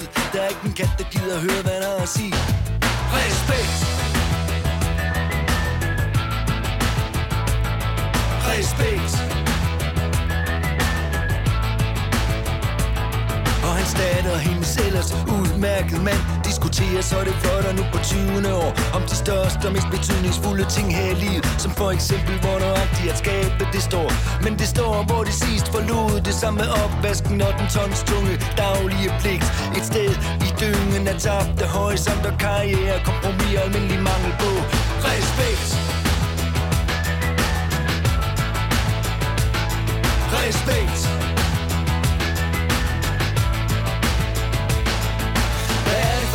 Med den der skide respekt Som ingen af os åbenbart har Er det noget man kan få tilskud til at trække det bare i skat Eller kræver man simpelthen bare Respekt!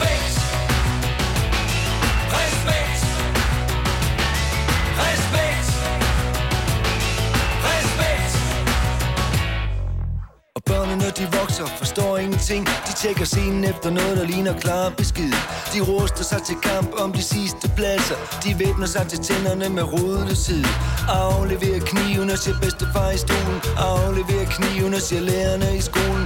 Afleverer knivene, kom tilbage i folden. Her 100.000 kroner, tag sig lige og stop volden. Respekt! Respekt!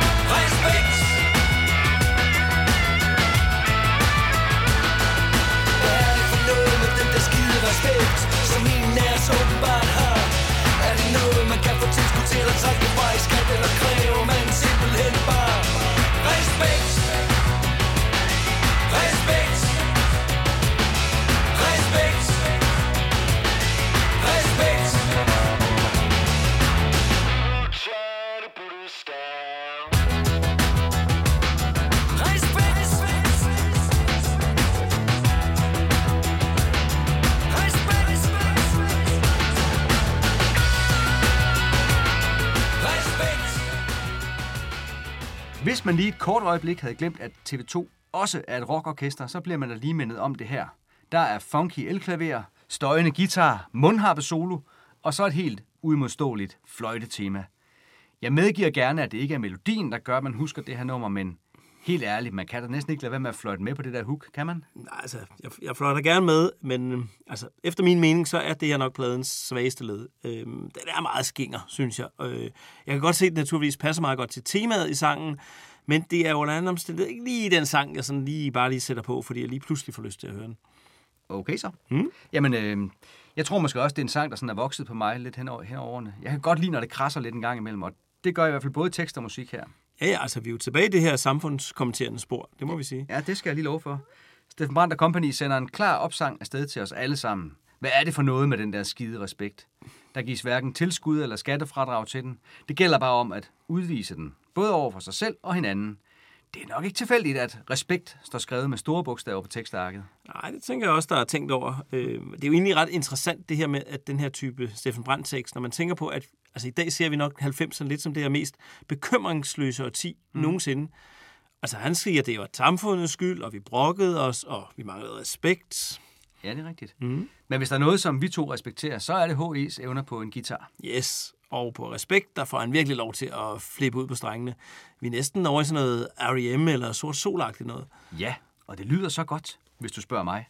De spillede sangen live på deres boxset turné der i 2012 og 13, hvor jeg var så heldig at opleve nummeret i Aalborg. Nej, hvor var det godt. Ja, det kan jeg godt forestille mig. Øh, respekt var også et af de numre, som orkestret havde med til øh, sommerkoncerterne allerede i 95. Ja, en anmelder til en af de her koncerter mente, at sangens omkvæd bare tråde tilbage til de tidlige TV2-dage med kontante og kort formuleret omkvæd. Ja, altså kort formuleret omkvæd. Omkvædet består vel i virkeligheden kun af ét ord. Øh, det skal jeg lige tælle efter. Respekt. Jo, det er et ord. Apropos få ord, så vil kender af den her podcast vide, at vi ofte citerer noget, som Steffen Brandt har sagt. Men øh, den her gang, så er det faktisk lykkedes os at finde et langt interview med, øh, med H.E., hvor han fortæller en hel masse om det at spille guitar, om at være med i TV2. Interviewet blev bragt i Dagbladet Holstebro Struer i marts 95, og H.E. fortalte for eksempel det her. Jeg købte min første guitar i begyndelsen af 60'erne. Så hang den der på væggen og kiggede. Og så begyndte jeg at gå til spil hos en dansemusiker. Han havde sådan en gammel Gibson-guitar, en Jørgen Ingemann-model, og den lød bare hammerne godt. Alt dengang hang sammen med Beatles, Stones og Shadows. Journalisten spørger ham, om der er noget, han er specielt god eller dårlig til, hvortil han svarer. Det ved jeg ikke. Jeg kan lave en masse larm, men i virkeligheden er jeg nok ret disciplineret. Men hvis jeg får lov, så kan jeg være meget vild med gitaren. Jeg tror nok, jeg er rimelig god til at improvisere, men jeg er bedre til det live end i studiet. Det skal være lysten, der driver værket. Lige nu går jeg og glæder mig meget til at komme i studiet igen med TV2, og når det er overstået, så glæder jeg mig til at komme ud og spille, og sådan har det faktisk været i mange år. Og når vi har været på landevejen i nogle dage, så opstår der en eller anden tilstand af samhørighed internt i bandet. Man er pludselig en stor familie, man er sammen hele tiden, lige efter jobbet på scenen og mens man er ude at spise. Og når man har stået i øvelokalet i lang tid og knoklet, og man så pludselig står på scenen og hører, at det fungerer, det er noget af det fedeste. Så trykker man den rigtigt af, og det er næsten ubeskriveligt. Nej, det er det selvfølgelig ikke, for vi har jo efterhånden prøvet det nogle gange, men det er en meget stor tilfredsstillelse. Det var ret sjovt at høre lidt om Ja, ja, H.E. for en gang. mange ord fra ham sige. også, Ja, ja. det må man sige. Ja. Lad os komme tilbage til selve albumet. Øh, Steffen Brandt han sagde sådan her til Berlingske Tiden om, hvordan han oplevede pladen.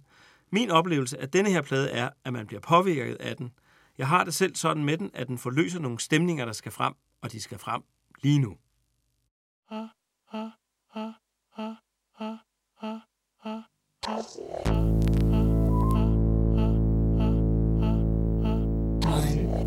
two, three, four. Welcome.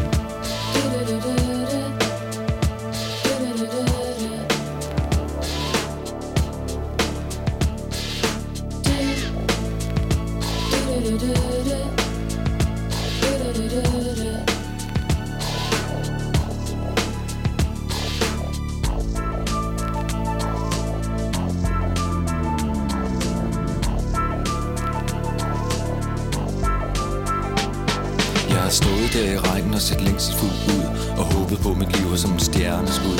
Man skulle bare ønske sig et andet sted hen Så røg man helt automatisk et nummer frem. I køen for en ruder fyldt med legetøj Og en kobber, når man klap for det ene øje. En havregrynspakke og et lokomotiv. Man skulle aldrig bede om mere i sit lille bitte liv. Jeg har ventet hele livet uden for din dør På at du skulle gøre mig lykkelig som aldrig før.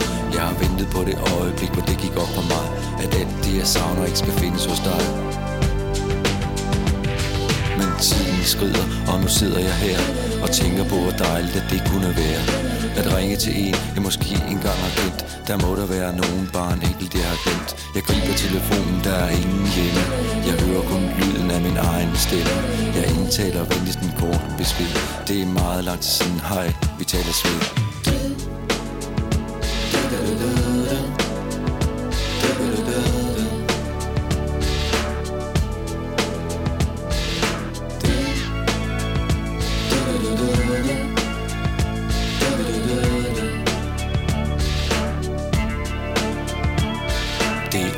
At savne, når man bare er en dreng Og verden er en trød, Ole lukker i seng.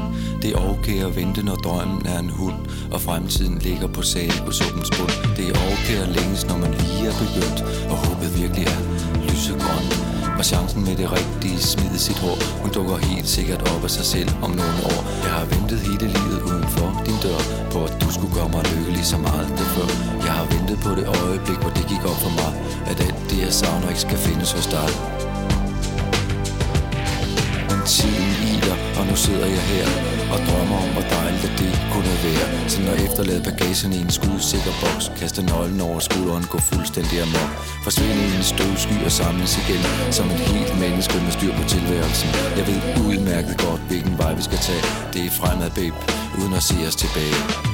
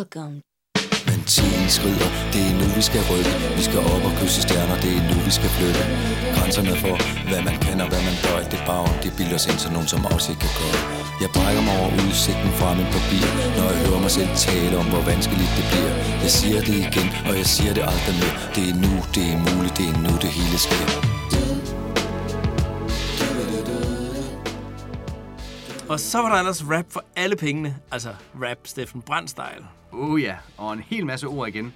Det er jo et uh, Greg Walsh, der har produceret den her sang. Det er en flot tekst, og det her vers, hvor han synger, Jeg har ventet hele livet uden for din dør på, at du skulle gøre mig lykkelig som aldrig før. Jeg har ventet på det øjeblik, hvor det gik op for mig, at alt det, jeg savner, ikke skal finde hos dig. Altså, det vers, det var nok i høj grad med til at ændre mit liv, tror jeg. Okay. Øhm, jeg var selv et sted i livet, hvor det ligesom var på tide at øh, måske indrømme, at jeg var gået ned ad en forkert vej, og havde fået sat mig med et øh, hus og en hund og en kæreste og stiftet gæld og alle de her ting. Og øh, det var nok det forkerte valg. Øh, hvorfor jeg havde taget det, det, det ved jeg ikke helt. Men, mm. men Steffen Brandt, han satte ligesom de her tanker i gang på at gøre noget ved det. Så øh, ugen før jeg fyldte øh, 30, så, øh, så ja, jeg flyttede væk, solgte huset, kom af med hunden, og øh, så tog jeg på Christiania og hørte noget musik på min 30-års fødselsdag, og så så jeg mig ikke tilbage. Nej. Vildt nok. Men, men det er jo det, Steffen Brandt sang, kan jeg ikke også? Det, jeg fortalte jo også i et tidligere afsnit om, hvordan jeg helt konkret ja. har brugt kyst nu det satans liv. I sådan en situation, hvor jeg stod og var i tvivl om, hvilken vej øh, mit liv skulle gå, ikke? Jo, og det er jo nok, hvis vi skal skære helt ind til benet, Morten. En af de helt store grunde til, og både du og jeg og en hel masse andre har et særligt forhold til TV2, ja, og vel også grunden til, at vi laver den her podcast, ikke? Jo. Og et af hovedbudskaberne lige nu er vel, at det er nu, vi lever, og det er nu, vi skal tage os sammen. Og endnu en gang på den her plade, så tager sangen udgangspunkt i en barndomserindring, øh, ligesom Tonne Rose og ja, til dels også Line Jørgensen Voldum gjorde. Musikalsk er der hentet kraftig inspiration fra Laurie Andersons kulthit Oh Superman fra 1981. Prøv lige at høre introen fra det nummer her.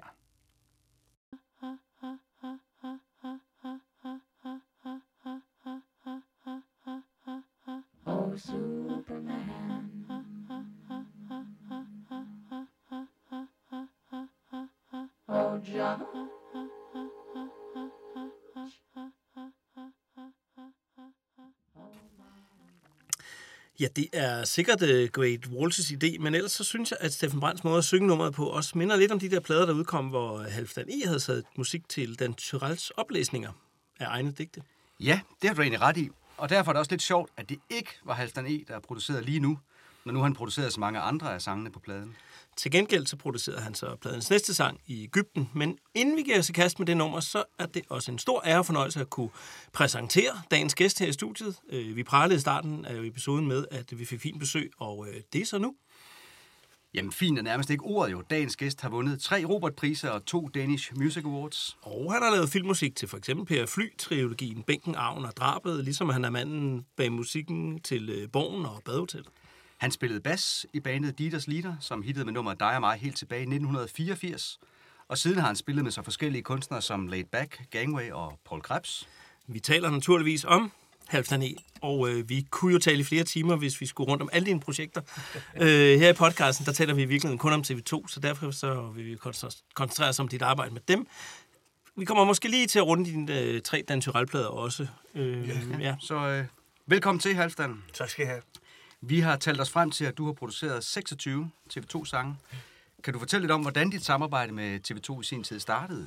Ja, altså, øh, og herligt at få lov til at snakke om det her, fordi det er jo en meget, meget stor del af mit liv øh, at få lov til det her. Det startede tilbage, helt tilbage til den første Dan Turell-plade, faktisk.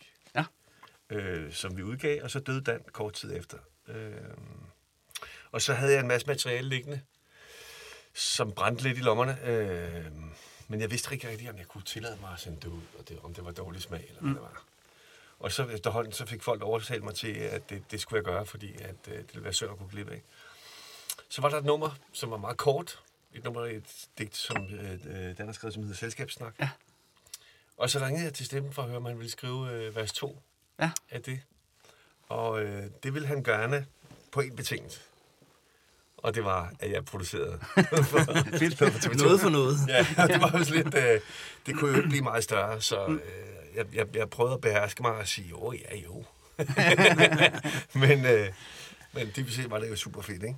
Hvordan var dit forhold til bandet, sådan inden du startede det? Altså, lyttede du til dem? Og... Ja, jeg tror nok, øh, de har jo været et af fyrtårnene fra... Alt det her, det er jo, vi er jo i 495, ja. tror jeg, ikke? Mhm. Øh, og, og TV2 har jo været noget lige siden starten af 80'erne med, med fantastiske Toyota og de her ting. Det var kæmpestort. Kæmpestort band i min bevidsthed. Mhm. Øh, så at få lov til at arbejde med dem var jo, var jo helt vildt.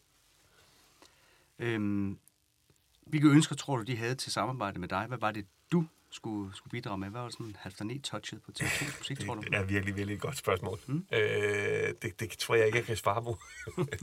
det tror jeg ikke, jeg kan svare på, men, men det er jo klart, der er jo en, der er jo en ting i et orkester, som har spillet sammen siden midten af 70'erne, øh, og nu er det så midten af 90'erne, Mm.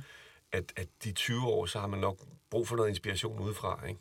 Og jeg, jeg tror, det var det, som, det er jo derfor, de har allieret sig med, med mange forskellige producer. Det har været for at få en anden, et andet input, ikke? Ja. Det er også blevet sagt af andre producer, at uh, uanset hvad man gør, så lyder TV2 altid som TV2. Altså, Ja, hvordan det, kan synes det være, jeg, tror jo, du? det synes jeg jo er en stor, en stor ros, øh, at, at, øh, s- at Steffens stemme og bandets klang og, og, og teksterne i det hele taget, at de kan holde fast i det, uanset hvem der producerer dem. Det er, jo, Mm. det er jo fordi, der er et eller andet, der er godt så, ikke? Ja. At de er originale. Har du en yndlings TV2-sang? Og hvis du hører, kan vælge en, både du selv har produceret og en udkar.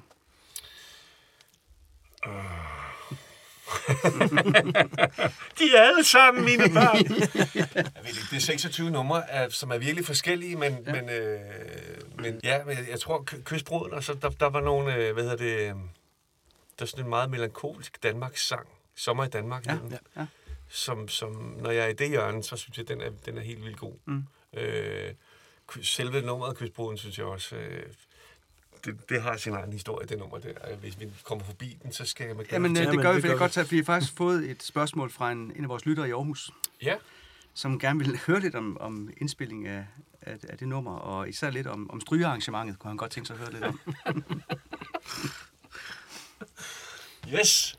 Jamen, øh, ja, jamen, det, er det er jo en af de plader, der er indspillet i Steffens baghus. Mm. Øh, øh, og så var der et tidspunkt, hvor vi havde fået det her op at stå, og, og, og det kørte virkelig godt, og vi blev enige om, at selvfølgelig skulle der stryge for på.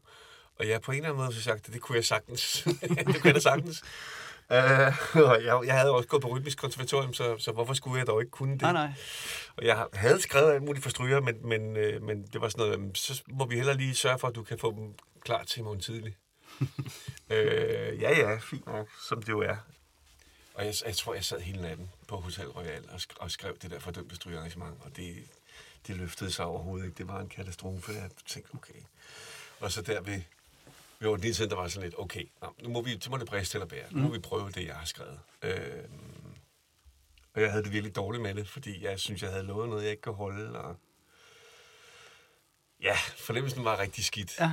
Og så satte vi det op, og så spillede det skide godt. Øh... For nogen havde holdt hånden over mig. Men altså, du ved, Hotel Royal, og så mit værelse med sådan et hjørne med, med bunker af sammenkrøllet med papir, ikke? Altså, du har næsten sved på panden. Ja. Fortæl det, kan jeg godt se. Ja, men det var, det var, det var, øh, men, men, men det, er jo, det er jo blevet skide godt, og meget tit tror jeg, når man presser sig selv på den måde der, så kommer der, om ikke andet, så i hvert fald noget meget originalt ud. Ja. Det kan godt være, at det ikke er, hvis man lige tager det solo og det, at det så ikke er alting, der, der står lige stærkt, vel? Men, altså, øh, det bliver jo spillet utroligt tit i radioen i dag, kan man sige. Det er TV2's mest spillede sang i radioen. Så. Ja, men det er også, det er også både, altså, jeg synes både, at altså, sang og produktion går op i en højere enhed mm. lige der, ikke?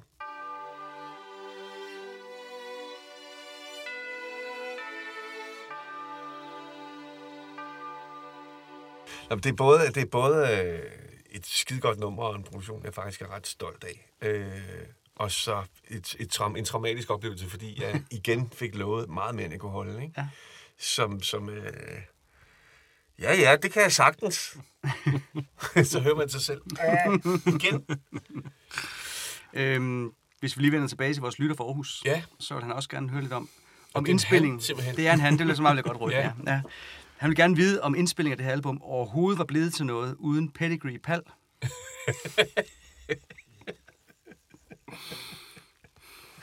Oh, Og er. det er. Nogle spørgsmål kan godt rende ud af svaret af på, men det her, jeg er helt lost. Ja, jeg er helt lost. Pedigree Pal, ja.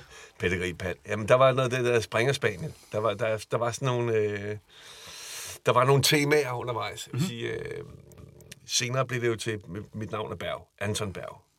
altså, ikke ham, men den anden. øh, som, øh, ja, der har været mange temaer, og det, det er jo også... Øh, det har været, det har været en, en su- super sjov proces på den måde, fordi ja. det... Øh, jeg, altså, jeg tror ikke, ingen af os rigtig opdagede, at det var arbejde. Nej, fedt.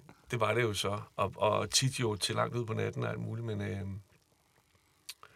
Der er faktisk ikke så mange, der ved det, men en Springerspaniel er en fremragende vagthund, og så er den sprængfyldt med energi. Hver gang der kommer 20 knægter på besøg hjemme hos mig, så kommer en Springerspaniel faren lige op i fjeset på den og begynder at bide og rive helt afsindigt. lige, lige, den der, lige den der indspilningssession, der var jo også... øh, Det, brok, brok, er brokkesangen fra Kystbruden? Eller er det Ja, den ja, næste det er plade? Kystbruden. Ja. Det var, det var sådan en, hvor... hvor jamen det, det skal vi også lige prøve. Sådan en, øh, hvor vi startede med et beat, Mm. mm. som jeg lavede på mine medbragte sampler. Og så... Øh, jamen skal vi skal også lige... Og så begyndte der torden. Jamen, så skal vi lige have torden på, og så mikrofonerne ud af vinduet. Er det rigtigt? Er det rigtigt, torden? Ja, det er rigtigt. Det er simpelthen torden over... Nå, jeg troede, det et keyboard, øh. Nej, nej, nej, nej, nej, nej. Øh, og sådan, sådan er hele det nummer, det er sådan nogle, sådan nogle indskydelser. Ja. Øh, det var totalt, totalt fest at lave. Der, lige omkring, hvor jeg bor. Mange af de andre produktioner har været, har været meget bundne. Mm. Også fordi i starten, der var, der var dogmet jo ligesom, øh, hvis vi skal prøve noget nyt, så hvad med at prøve, at du, Steffen, sender nogle kassettebånd over, hvor du bare synger sangene og spiller på guitar. Ja. Og så klager jeg dem på, og sender dig noget retur, og så kan du sige, hvad du synes. Øh, og det var, det var sådan lidt... Øh, det var ikke noget, jeg tror, det tror jeg ikke, jeg havde gjort før. Og det var også, det var sådan lidt, det kræver tillid, ikke? Jo. At du skal sidde og høre mine kassettebånd, hvor jeg sidder og havler mig igennem en eller anden sang. Det er meget nøgent. Det er meget nøgen, Mhm. mm-hmm. ja. Men, men, men det, jeg, jeg tror faktisk, det var en fed ting. Og man var kredsen, og når man var et stort dansk band som TV2, så, så havde man jo... Så var der jo ikke grænser, vel? Mm. Til at vi så arbejdede sammen der, og han sendte mig øh, sine små fedtede kassettebånd, og jeg sad med mine små fedtede i mit lille hjemmestudie nærmest på ja. det tidspunkt, ikke? Og vi, og vi vendte den der situation fuldstændig om. Men jeg tror, det var et godt kreativt greb, faktisk. Mm. Kom lad os brokke os Det er nok det vi har det bedst med det, det studie, jeg havde på hos Ørstedsvej, øh, der var jo ligesom, der var ligesom steder, hvor det var godt at indspille vokal. Og okay. et af de steder, var, det var ude på gangen, lige oppe ad entrédøren, øh, med et par madrasser op og et tæppe og mikrofoner og en, konga som noget stativ, ikke? øh, og der var også, du ved, der folk så kom og bankede på og steg ind, og Steffen så var midt i et eller andet, det var sådan lidt, ah. Men altså, Men det er meget sjovt, det er lavet sådan, fordi når man nu ser for sig, at de har indspillet i PUK-studierne i 80'erne det, ja, og sådan ikke? noget, ikke? og så lige Ja. pludselig står på en trappeopgang på Frederiksberg, eller hvad, det, der, det ja. er en meget sjov kontrast. Men det, det er jo også sådan noget, som jeg gerne vil snakke med lytteren fra Aarhus om. Øh, hvor, hvor fedt det egentlig var. Mm. At, vi, at vi fuldstændig, vi var jo på forkant med sådan en, en uh, hjemmestudieting. Ja, i. Som, som jeg, jeg har oplevet andre, som var sådan lidt, ej, kan man det? Mm. Ah, vi kan da ikke, jeg kan da ikke indspille i samme rum, hvor du sidder med din computer. Og jeg skal da have sådan et med et glas vinduer, og, Ja. og så skal der være catering, ikke? Ja. Ja. og vi brød den fuldstændig. Altså år før det blev mere af nød end af lyst. Ja. Der gjorde vi det der. Det var rigtig fedt. Det har jo ikke kommet dårligere musik ud af det. det Nej, altså, det var inspireret af det, der foregik, synes jeg. Ja. ja. Så øh, nogle af de andre sange, du har lavet, øh, det er jo blandt andet, øh, ja, du har selv nævnt, nævnt brokkesangen, så er det Tonne Rose og Ja. Sådan er livet, Ægypten, Sommer i Danmark under stjernerne. Ja. Er der nogle af dem, du sådan husker noget særligt fra? Eller? Nå, men Ægypten, det var jo ligesom det der med pedigree pal. Altså, det var også det der med Ægypten. Mm. Ja, det er sjov vittighed, eller hvad? Ja, der var bare med at, at, at, gå rundt og sige det.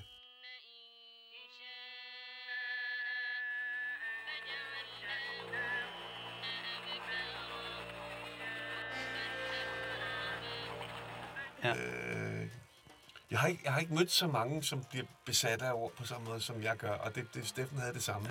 Skal vi prøve at øh, tage lidt om de sange, vi ikke har snakket om? Ja. Ja. Tonne Rose, for eksempel.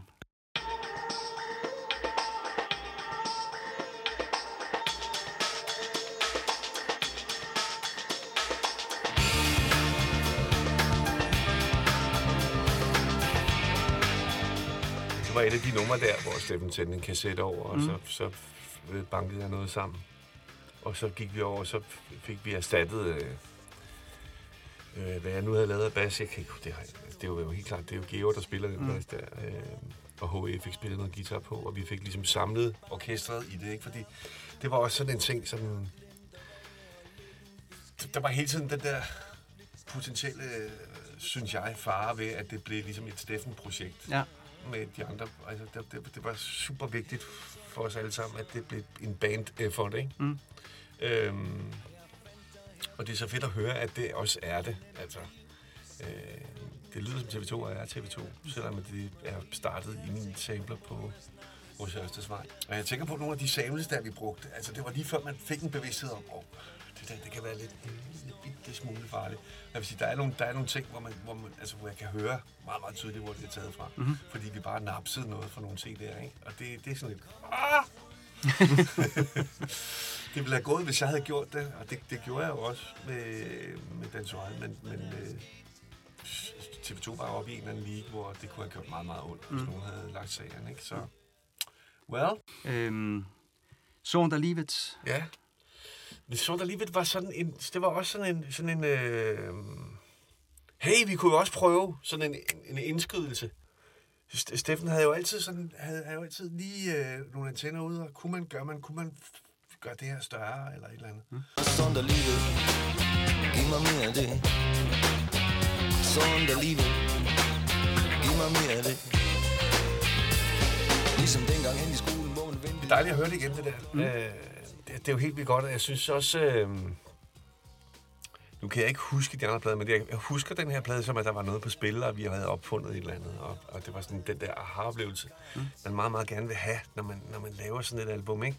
At det ikke bare er faren for, at man bare gentager en eller anden historie, er der jo, men, men, men jeg synes virkelig, øh, når jeg hører den, og også når jeg tænker på, altså den der lidt, lidt fatalistiske grundtone, der er Mm. i det, øh, der var et eller andet på spil, som var virkelig, virkelig godt. Det skønne, det skønne ved, den, ved det album der, det er jo, at, at øh, jeg havde jo ikke rigtig lavet sådan noget her før. Og de her ting, jeg havde lavet med Dantoral, de var jo det var sådan bed, bedroom production Mm. på, på meget, meget, meget lidt gear. Så lidt gear, som man næsten ikke fatter, Mm. at jeg kunne lave det med 2 megabyte RAM i en sampler. Øh, men der er jo ikke noget, der er 2 megabyte i dag. Vel? Det Nej, nej, nej. min telefon her har 128 gigabyte. Ja. Ja. altså, det er jo... Men øh, det kunne man dengang. Og, og, øh, og så skulle jeg jo lige pludselig til, til Aarhus og lave de ting der, og jeg havde min Atari, øh, som jeg havde bygget ind i en flight case, og så havde jeg to sampler, og det var jo en krig, og det skulle på en eller anden måde med toget, alt det der, så jeg kom med min sækkevogn, med de der rackkasser og den der sampler på, og det må have lignet, jeg ved ikke hvad fanden. I dag, der har man jo bare en bærbar med, ikke? Ja, ja. Men øh, ja, det, det, var lige, det var lige overgangen til, til teknologien blev kraftig nok og, og lille nok til, at det... Men det var ikke specielt sexet lige der.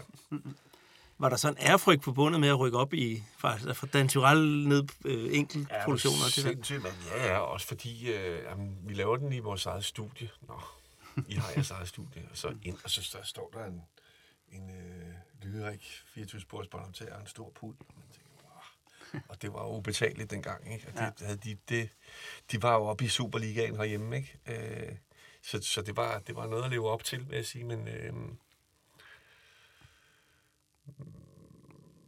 men altså, selvom de kom fra alle de der oplevelser, og Greg Walsh blev fløjet ind, og mm. pukstudiet og alting, så, så var det var ikke noget, jeg mærkede andet. At, øh, Jamen, det lyder til, at du blev med med en vis tillid i hvert fald. ja, det, til, det, at det er du lige præcis opgaven, det. ikke? Ja, det er det. Og det, det synes jeg jo, Steffen er skide god til at vise den der tillid og hive nogle folk ind, som aldrig nogensinde har været i studie før, og så ja. give dem plads. Ikke? Det er jo, det er jo kæmpestort.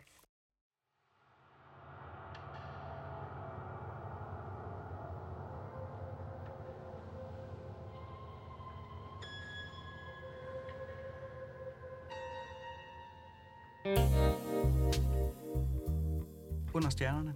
Ja. Og det er også et fedt nummer. Ja. Det. Lad os høre den. ikke til at bære Al den kærlighed, som et hjerte kan begære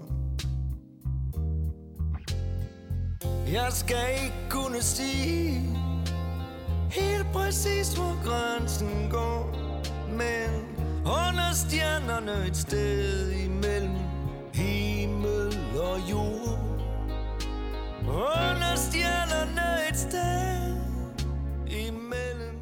Ah, det er fedt. Ja, ja men det er jo... Øh,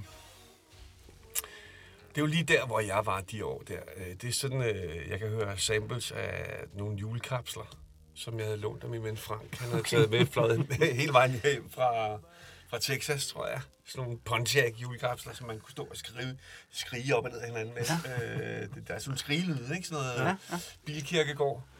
Øh, og så er der nogle ting, nogle samples, jeg havde lavet af... Hvad fanden var det? Det var noget... Nogle damptog, der, der vinede og skreg med, med fløjter og alting, som jeg havde strukket ud og gjort ting med. Øh, men det, det var sjovt, det var sjovt det der. Men sampleren var jo et relativt nyt instrument stadigvæk der i midten af 90'erne, og det var jo helt vildt, hvad man kunne. Mm. Altså. Og, og den der måde, man kunne, man kunne male, lave sådan nogle scenografier nærmest omkring de der sange. Ikke? Det må være svært at vælge noget ud, når man har den sådan palette lige pludselig. Ja, det er jo, det er jo, det er jo, øh, noget, altså, det, det er jo noget bare at sætte sig ned med en guitar, men også sige, noget mere indimensionelt. Ikke? Ja. Her der har du jo bare alle muligheder, så du skal ligesom også finde ud af at snævre det ind på en eller anden måde. Ja. Ja. Der må være en masse fravalg. Ja, det tror jeg også, der er, men det er jo også en æstetik, som også hang meget sammen med, hvis man tænker på uh, Tom Waits og, og uh, David Lynch og sådan nogle der. Mm. Uh, sådan en uh, vrang, vrangsiden af, af USA om natten. Ja. Lyde, ikke? Ja, der kunne godt være noget David Lynch over den her sang. Ja, det har jeg ikke tænkt på før. Det er jo, rigtigt. jo, Ja. men øh, jo, jo, og det, det dyrker vi jo alle sammen rigtig meget. Ja, ja.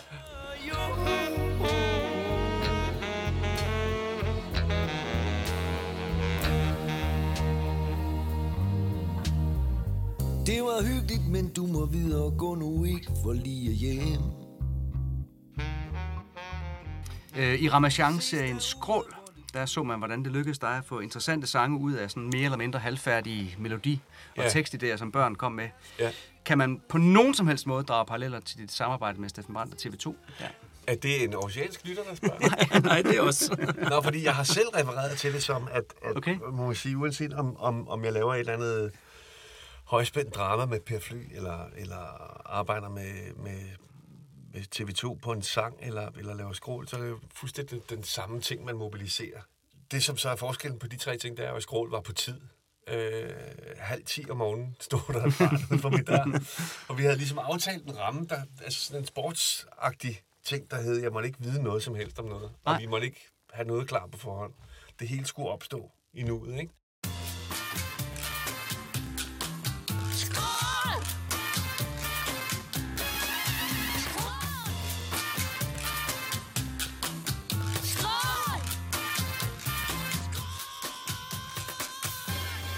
Og, og jeg tænker, det er, jo, det er jo den samme kreativitet i virkeligheden. Ja. Ikke? Øh, hvor, hvor man har kimen til et eller andet, og så skal man så have det til at vokse. Og, og, øh, og det har altså bare været eminent sjovt med TV2. Mm. Øh, og, og midt i alt det der øh, munterhed, er der så opstået noget, der også er noget god kunst, synes jeg. I hvert fald meget af tiden, ikke?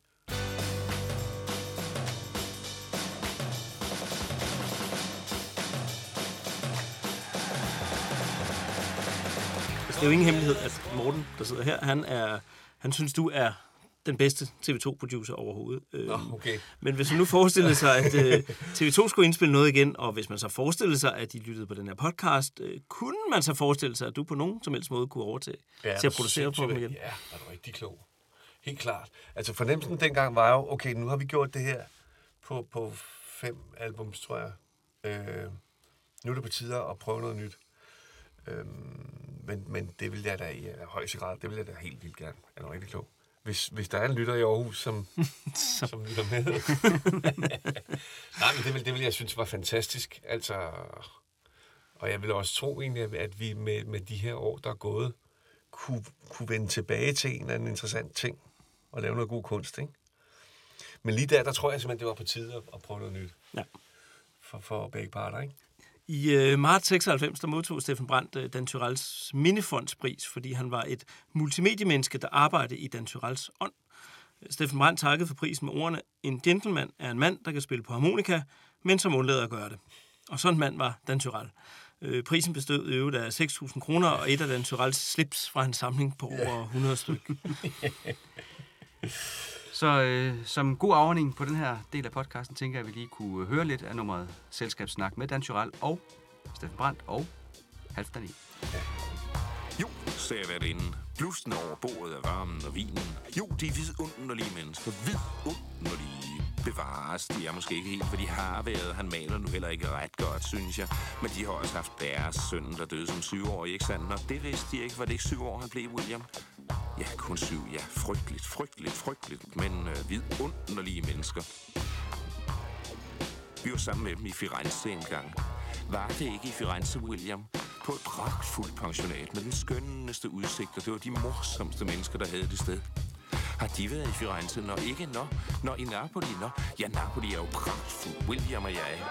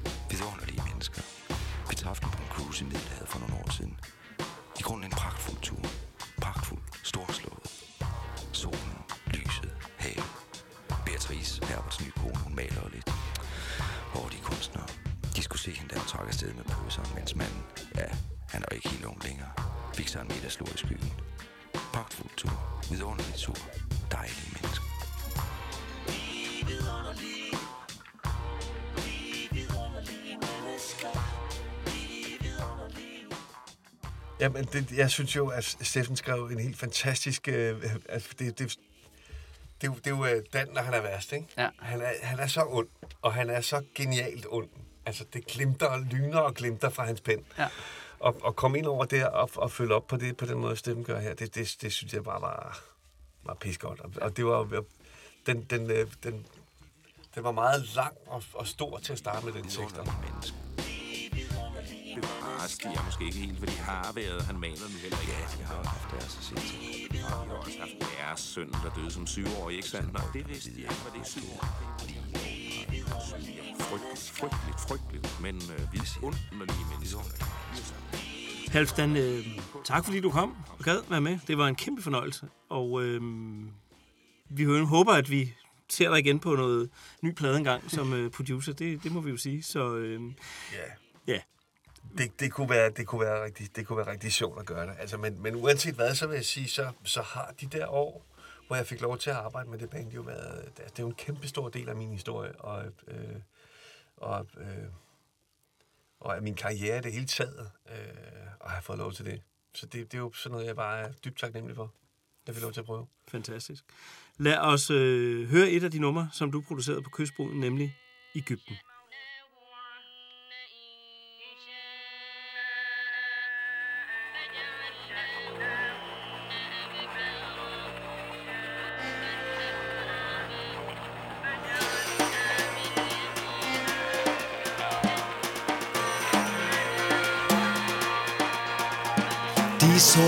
Sortne i Suez, de kaos i Cairo, de død meget muslimske i Hurghada. Men det lykkedes mig at fremkalde et overbelyst billede af en lykkelig dansker på charter. Det er mig, der er hjørnet med et sveden grin i en drinks blå swimmingpool. En kølig europæisk verden under Afrikas svimlende sol.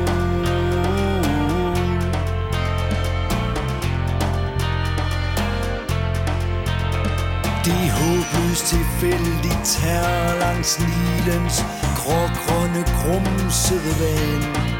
En helt uhørt fundamentalistisk mangel på respekt for den hvide mand. Det er mig, der på billedet til rysten i buksen på vej op ad en swimmingpool. En panisk europæisk blærerøv under Afrikas svidende sol.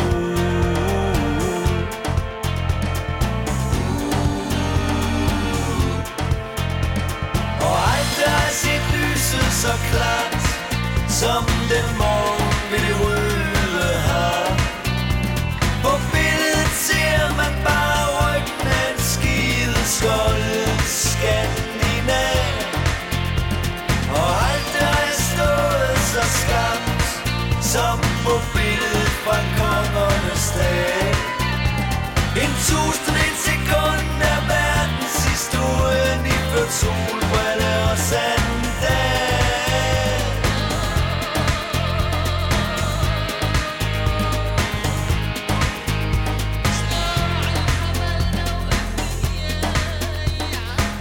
60 millioner egyptiske plager på vej ud over alle grænser.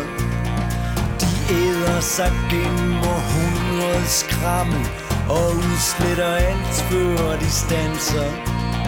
Det er mig lige der under luftspejlingen over den drengs blå swimmingpool En frysende europæisk mand under Afrikas sydende sol. Uh.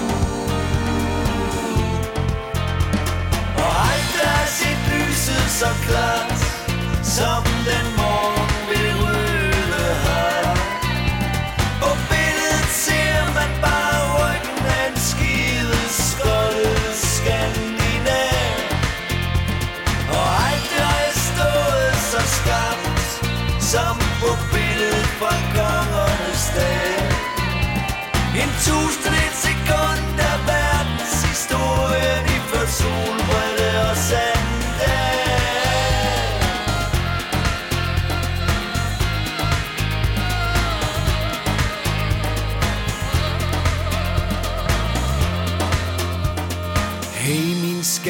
Vi skulle være blevet herhjemme og set film og have spillet lidt kort.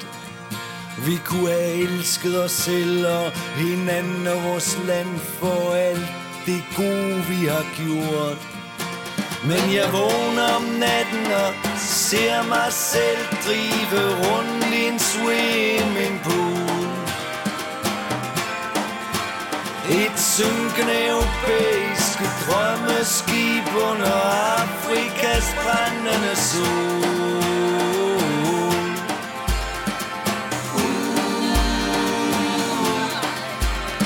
Og alt er sit lyset så klart Som den morgen vil det ryge.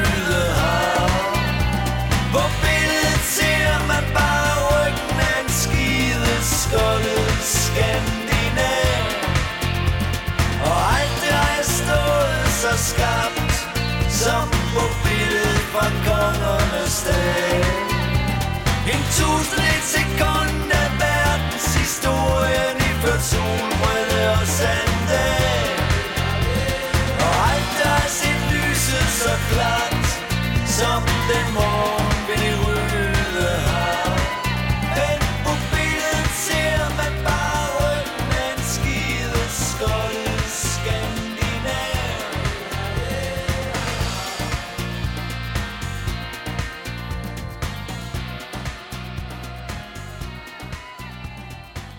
Morten, vi er alene i studiet igen.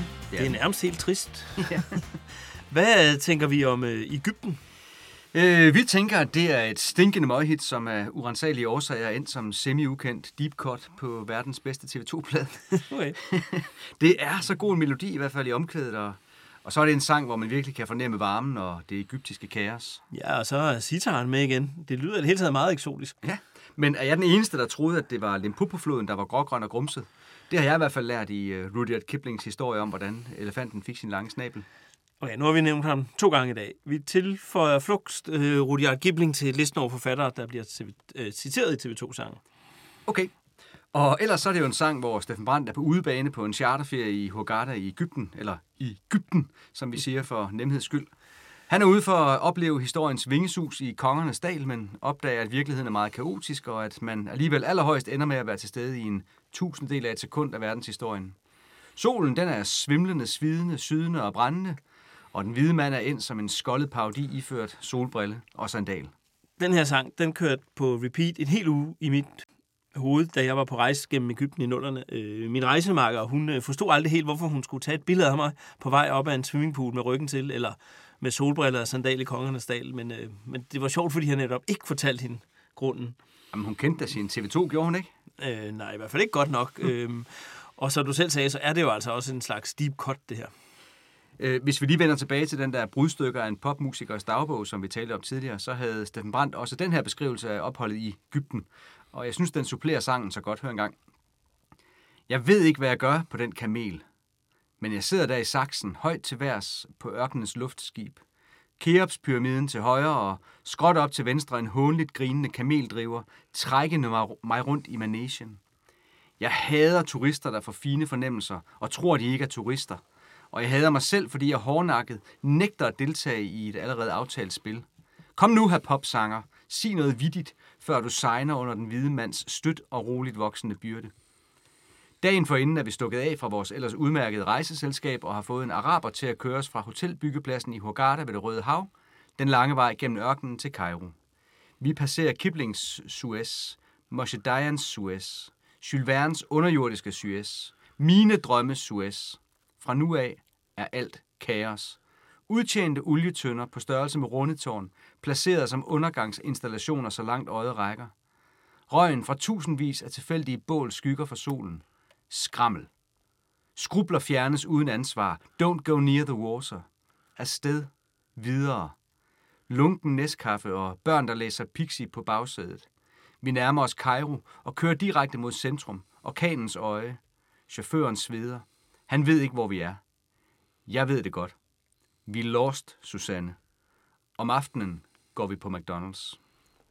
Altså, jeg kan bare sige, Steffen Brandt, skriv nu den roman. det, det her det er en fantastisk beskrivelse af det her kaos og varmen, der er i Ægypten. Øhm, men lad os vende hjem til mere velkendte himmelstrøg og en sommer, som vi kender. Sol over Gud hjem Sandvig Allinge Blues Leonora Christine øh, Visser sin pen Vi bor i regnvejr. Kirkeuret slår tolv. Den kuldede greve rider igen.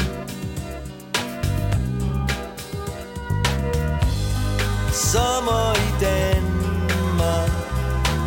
Og solen gør hvad den kan. Der er nok at tage fat på her i digternes land. Jeppe Aukær på syre Svæver ud over havet. Og forerne står der endnu og glor. Nå men er jeg må også se at komme videre. Siger blik og hoster. Han hader duften af mørke og jord. Sommer i Danmark Og solen gør hvad den kan. Der er nok at tage fat på her i digternes land. H.C. Andersen i Aalborg. Herning og Struer. Kom nu, digt vores verden lidt større. Fortæl os om ikast. Varde og Esbjerg. Det er nu, vi har brug for et eventyr.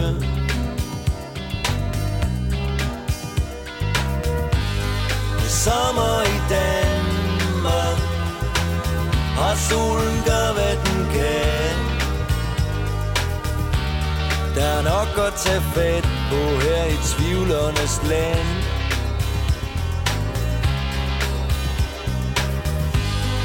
Danmark i skyggen under solparasol Mig og så Jylland Ørene og Bornholm.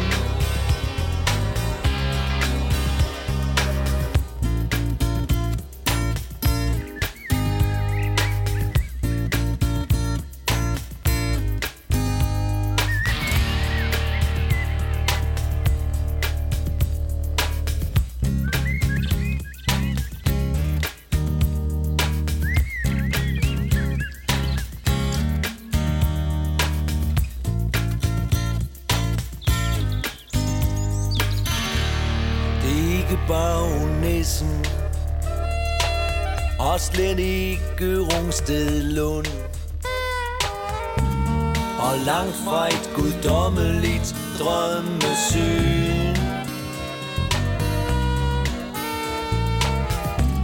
Det er Danny og Buddha På vej rundt om hjørnet. Bare en sidste tur gennem byen.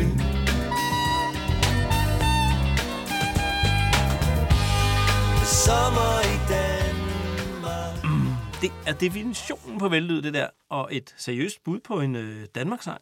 Ja, vi kommer da i hvert fald vidt omkring. Sandvig, Allinge, Gudhjem, Viborg, Aalborg, Herning, Struer, Ikast, Varde og Esbjerg. Og ikke at få glemme Rungsted Lund.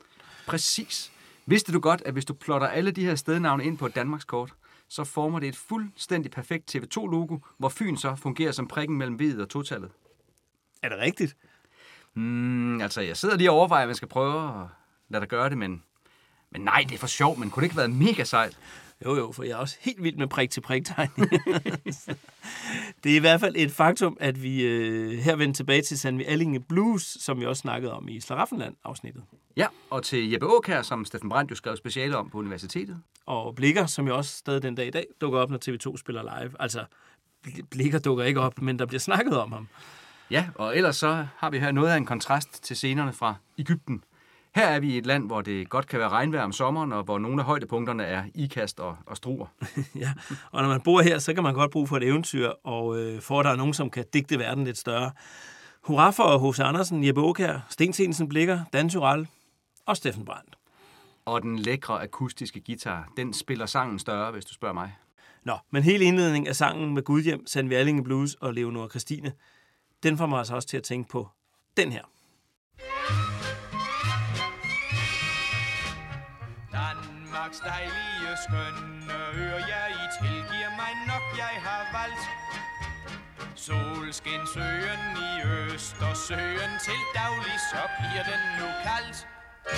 Bornholm, Bornholm, Bornholm, du min dejlige ferieø.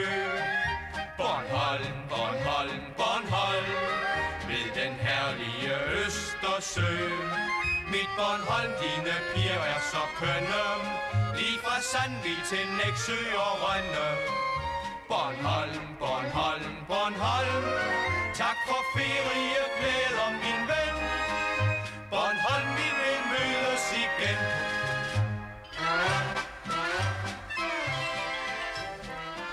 Ej, Michael, den skal du da ikke spille. Så får jeg sådan lyst til at komme til TV2-koncert. Øh, Og til Bornholm i øvrigt. Ja, ja, men altså den lyst altså med til at, med at tage til Bornholm, den deler du med os med orkestret. De er derovre hver eneste år. Øh, og det var jo også vist nok en god anmeldelse i den lokale vis, der var skyld i, at Bornholmervisen blev spillet for alle TV2-koncerter. Eller er skyld i, at den bliver spillet for alle TV2-koncerter den dag i dag. Ja, men øh, vi må da egentlig prøve at finde den der anmeldelse en dag. Ja, det gør vi da bare. God idé. Steffen Brandt har sagt om Bornholmervisen, at det er en sang, som han har vokset op med. De fleste mennesker i vores generation har fået den ind med modermælken, sagde han til Bornholms Tidende. Vi har holdt fast i den i 15 år og slidt fire eller fem bånd op. Hvis båndet går i stykker, så er vi på den. Det er sket, og så har blæserne måtte spille den. En koncert uden den ville ikke være rigtig. Mange har været på Bornholm på lejerskole, fortsatte han. Vi er faldet i en gryde og bliver ved med at komme her. Vi sætter altid mindst to dage af til det. Vi skal altid ud og køre med Vanda fra Charles' busrejser og lade os narre af sigtebakken. Hvad er det for noget? Sigtebakken? Jeg ved det ikke helt, men måske tænker han på den bakke, der også bliver kaldt magnetbakken. Jeg kan huske, at vi blev udsat for den, da jeg i sin tid var øh, med skolen på Bornholm i 7. klasse. Det er sådan et sted, hvor det ser ud, som om det går opad, men i virkeligheden så går det nedad. Okay, så. Noget andet, der også både går op og ned, det er jo antallet af stjerner i øh, anmeldelser af TV2's plader. Så nu synes jeg, at vi skal høre, om orkestrets forhold til anmelderskaren var op ad bakke her i 1996. Nå, det var vist fint nok, tror jeg. Berlingske Tidene kaldte albummet for et virtuost turneret mesterstykke, der både kan kunsten at skøjte på og spejle sig i overfladen, eller lave dybdeborende punktnedslag om til mundrette og melodiøse pirouetter. Det hele er gjort med vid og bid, og med stor kærlighed til landet, til livet, sproget, og alle pigerne selvfølgelig. Rent musikalsk forekommer kystbruden langt mere spralsk og lejesyg, end man længe, om nogensinde, har hørt fra TV2. Vist lyder de umiskendeligt som sig selv, men der er også nyt under solen. Det er meget muligt, at bruden sagde ja, inden han sagde amen, men det er også aktive lyttere, der bukker, takker og tager hatten af for en ganske enkelt fremragende plade.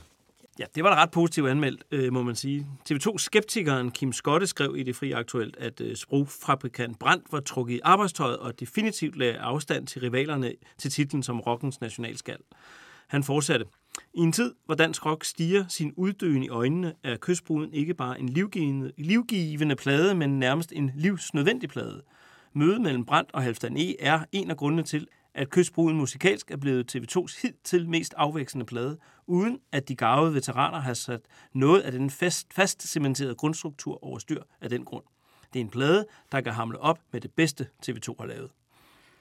Torben Bille var rykket over på information og skrev sådan her om en plade, der ifølge ham beskrev Danmark med dobbeltbund og humor. Popgruppen TV2 sender med uformindsket styrke på den samme tvetydighedens stereokanal, som de har haft monopol på siden dengang i 80'erne, hvor de sagde nå nå og ja ja til Danmark, de havde og har et drilsk og dobbeltbundet forhold til.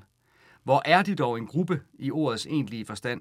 De utallige utilslørede instrumentale finder til The Beatles kan de tillade sig, fordi de har indgået den samme en for alle, alle for musikken pagt. Og hvor er Steffen Brandt dog en ener i dansk rock? Ja, i dansk kultur.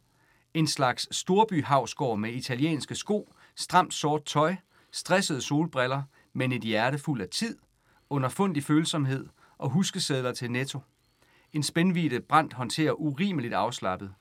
Kun Lego og Kim Larsen kan så meget med så få klodser som TV2's komponist, som så ydermere i trommeslageren Svend Gavl, bassisten Georg Olesen og gitarristen Hans-Erik Lærkenfeldt har et hold, der sender på samme frekvens. De har humor og tæft for de diskrete, men afgørende detaljer. Er det bare mig, Morten, eller er informationsanmeldelser altid de længste? Det skal være det længste, og Det med færrest punktummer. ja. Henning Hø fra BT, han skriver en masse positive ting om Steffen Brands evner, men så giver han kun pladen tre stjerner, og det, det fatter jeg simpelthen ikke, hvordan han kan lande på. Fordi prøv at høre, hvad han skriver. Steffen Brandt skriver, sammen med C.V. Jørgensen, landets uden sidestykke bedste danske tekster, og på kystbruden er han i topform. Der er ikke ét fejlplaceret ord i det lille teksthæfte. Der må grines, der må tænkes efter, og når Steffen er allerbedst, kan man ikke lade være med at spørge sig selv, hvor fanden kender han mig fra? Som ingen anden kan den tænksomme mand fra Aarhus nemlig sætte ord på samtlige sider af den danske mand og kvindes sind og teksterne på kystbruden af dansk samtidshistorie i allerhøjeste og mest underholdende klasse. Og så herefter så kritiserer han ganske vist, at musikken er kedelig, øh, og selvom han også skriver, de tre første numre er poppende flotte, og han mener aldrig, at Steffen Brandt har kunne skrive gode melodier. Jamen altså, her er jeg så uenig med Henning Høgh. Jeg fatter for det første ikke, hvordan det kun giver tre stjerner med så mange. Nej, øh, nej, men- men jeg mener nu altså altid, at Steffen Brandt har kunne skrive flotte melodier. Jamen altså, jeg, du ved, jeg er enig, Morten, så øh, til selv samme formiddagsavis, så sagde Steffen Brandt for øvrigt sådan her. Nu er det jo nemmere at tale om skrevne ord end om musik, men jeg tror nu, at folk taler om teksterne, fordi man også er ramt af musikken. Tekster og musik hjælper hinanden og kommer nogle gange også en tand videre. Du kan lægge en tekst væk, fordi du ikke forstår den, men musikken, hvad enten du ved det eller ej, så går den ind. Og det er ikke altid den gode musik, der går ind.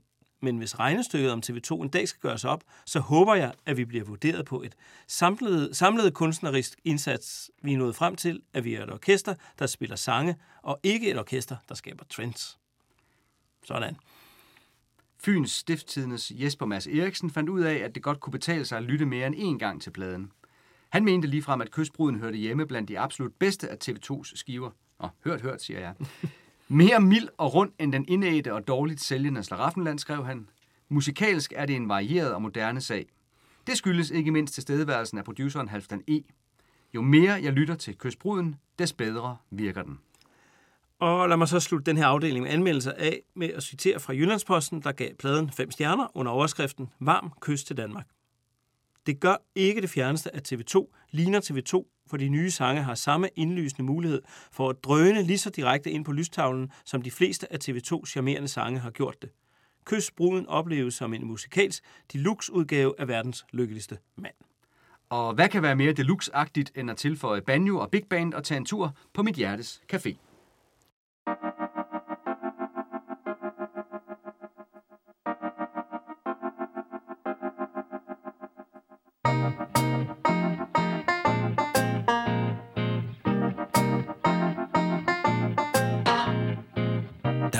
Mit hjertes café. Til diskotek Gud, hvor har vi det træls. Og stemningen den stiger. Jeg hører ingenting, når jukeboxen larmer Men forstår, hvad du siger. Og du kan tage mit liv Og min uh, fortidslæsede tapet Men uh, tag det roligt, hvis du jeg står lige midt i et opsving på vej mod bedre tider. Og er der andet, du vil have, skal du bare sige til. Jeg har prøvet lidt af det, du kan få det. Lige nøjagtigt som du vil. Aha. Ja, vi kan gøre lige nøjagtigt.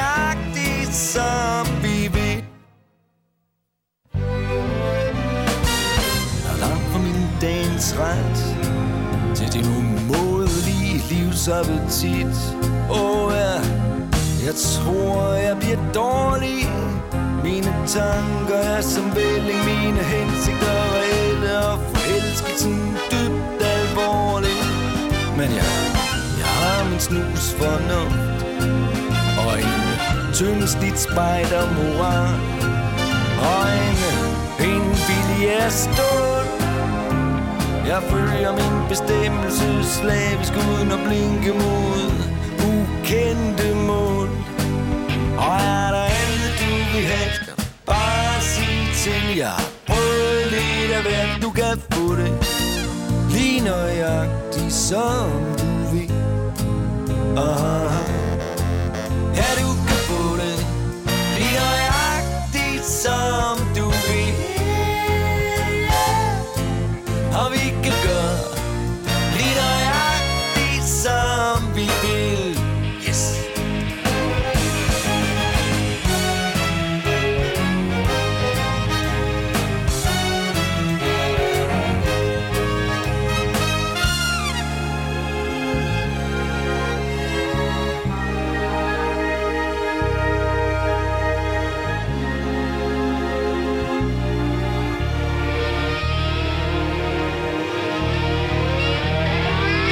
Langt fra mit hjertes café. Til din afmægtige kærlighed. Og ja, jeg tror, jeg synes, jeg bliver svimmel. Jeg er for tung til at svæve på en lyserød sky i den syvende himmel.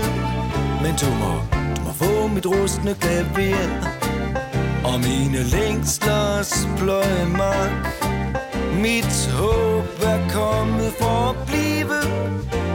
Og drømmen er sidst set flakse hvile løst omkring Men jeg er stadig i live.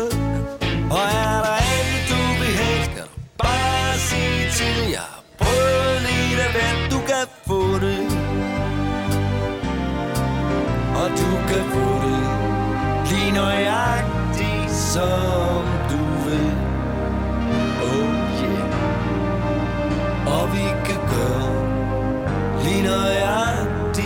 Nøjagtigt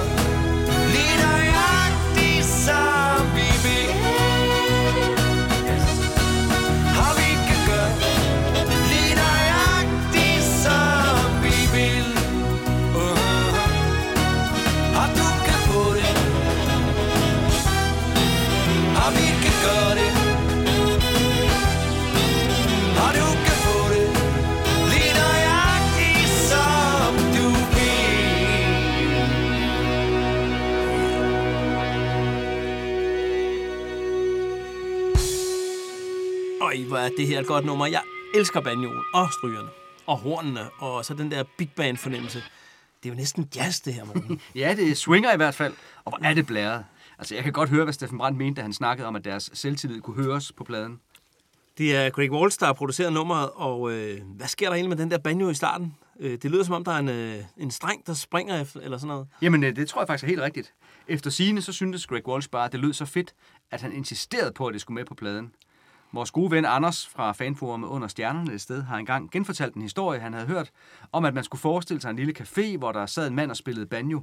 Og pludselig var der en mand blandt publikum, som bare havde banjospil generelt, så han rejste sig op og skød banjospilleren. Okay, nu synes jeg, det bliver noget dramatisk, hva'? Ja, ja, men, men han rammer ham heller ikke. Han Okay. rammer kun strengen, der så springer. Og det er det, man kan høre i introen efter kun 14 sekunder af sangen. Og hvis du lægger mærke til det, så vender banjoen jo tilbage senere i nummer, så, så alle overlever, og alle har det godt. Det var godt, ja. øh, men vi altså, i øh, den dag, den sommer, så var der også en skudduel. Det, rigtigt, ja. det kunne godt være, at den her plade, det er TV2-plade med flest skyderier på. Jamen, øh, det må det næsten være, tænker jeg. De skyder i hvert fald med skarp. Det gør de. Men ellers så er sangen jo her en munter beretning om pigen, der kommer med sin umådelige livsappetit og møder manden, der er for tung til at svæve på en lyserød sky.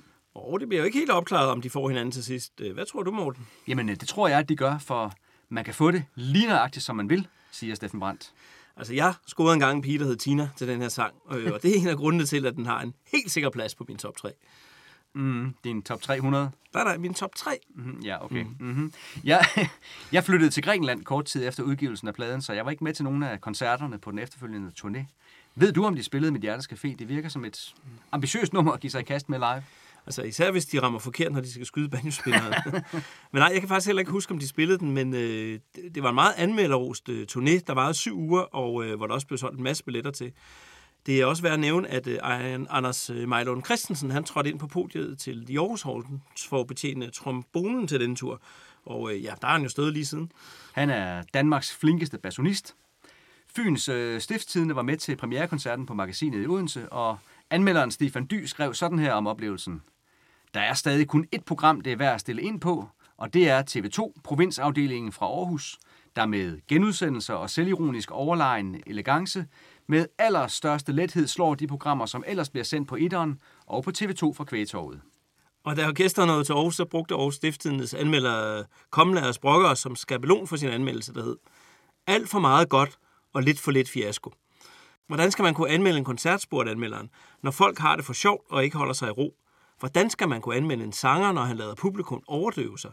Ovenikødet lader dem synge et vers helt alene, helt frivilligt. Hvordan skal jeg overhovedet forholde mig til et orkester, som svinger så stramt, som de sorte Levi's, de har på? Jeg må konstatere, at de rigtige mænd er blevet lidt for dygtige, lidt for pokkersdygtige, og swingende, og musikalske. Og ham der, Steffen Brandt, kunne godt trænge til at blive lidt grimmere.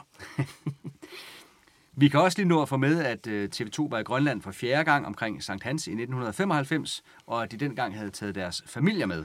Ja, det lavede også til, at de spillede i Grønland nytårsaften 95-96, og øh, ja, de tog det op igen i sommeren 96. Og så er det allerede, og alt for hurtigt, blevet tid til 13. og sidste sang på Kystbruden. Og øh, her er vi så tilbage i blues-kategorien, som øh, vi tidligere talte om, så er det jo en ting, TV2 gør, en, gør det en hel del i, i den her periode. Alt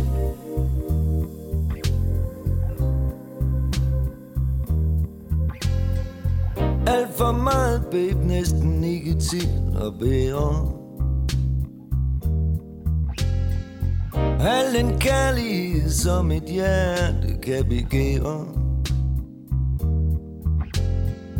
Jeg skal ikke kunne sige Helt præcis, hvor grænsen går Men under stjernerne et sted imellem Himmel og jord under stjernerne et sted Imellem.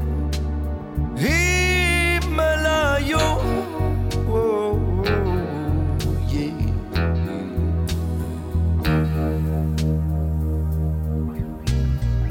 Og i landet, bag, der er ingen vej tilbage. Vil du dele mine sidste lykkelige dage Jeg skal ikke kunne sige Helt præcis hvor meget og hvornår. Men under stjernerne et sted imellem himmel og jord. Under stjernerne et sted imellem himmel og jord.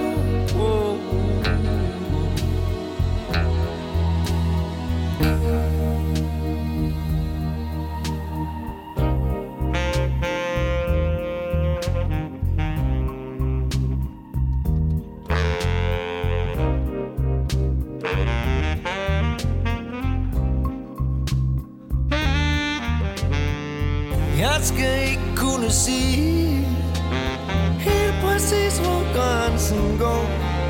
Men under stjernerne et sted imellem Himmel og jord. Under stjernerne et sted Imellem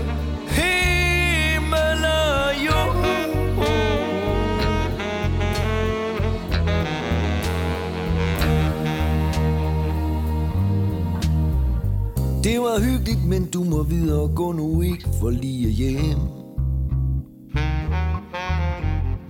Vi ses derude, hvor det bimler for os alle sammen igen. Jeg skal ikke kunne sige helt præcis nøjagtigt hvor, men under stjernerne sted imellem stjernerne et sted, under stjernerne et sted imellem himmel og jord. Under stjernerne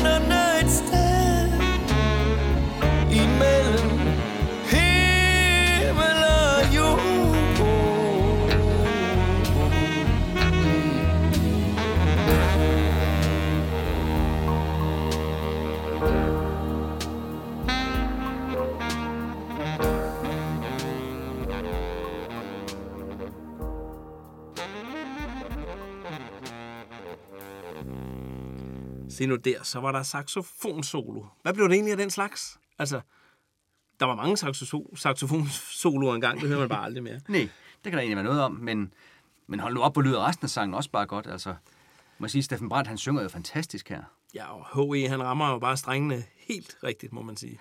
Som altid. Men øh, det er altså også virkelig en smuk afslutning på pladen. Sangen er både sådan et, et løfte og en bøn om den evige kærlighed, som ikke kan måles hverken i dage, centimeter eller kilo, men som helt sikkert findes under stjernerne et sted. så du bliver helt poetisk, Morten, her til sidst i dag. ja. Nå, har du tænkt på, at det faktisk er den eneste nogenlunde korte tekst på den her plade? Nej, det havde jeg egentlig ikke, men, men du har da ret. Ja. Men øh, der er der blevet plads til endnu en litterær reference, kan jeg se. Nu har vi tidligere været omkring de store danske forfattere, H.C. Andersen, Sten Stensen Blikker og Jeppe Aukær. Så er det da helt på sin plads, der også lige bliver plads til Benny Andersen her til sidst. Lige præcis, ja. Altså, det var hyggeligt, men du må også videre. Gå nu ikke for lige hjem. Det må være en hilsen til Benny Andersens øh, God nu nat, der også handler om at gå lige hjem. Ja, eller skævt. Ja, eller skævt, ja. Men øh, bortset fra det, så er jeg jo for helt enig med dig. Det er en smuk afslutning på pladen. Og så er det jo en sang, der har lagt navn til det der undervisningsmateriale om TV2, som blev lavet tilbage i starten af nullerne. Ja, og øh, den har lagt navn til fanforumet på Facebook, som også hedder Under Stjernerne et sted. Ja, og kan du huske, at vi i Verdens Lykkeligste Mand-afsnittet talte om, at vi også i øh, sangen Stormfulde Højder var en tur op under stjernerne? Ja, det er rigtigt. Mm. Øh, vidste du godt, at sangen her også er indspillet af en anden stjerne, nemlig Eddie Skoller?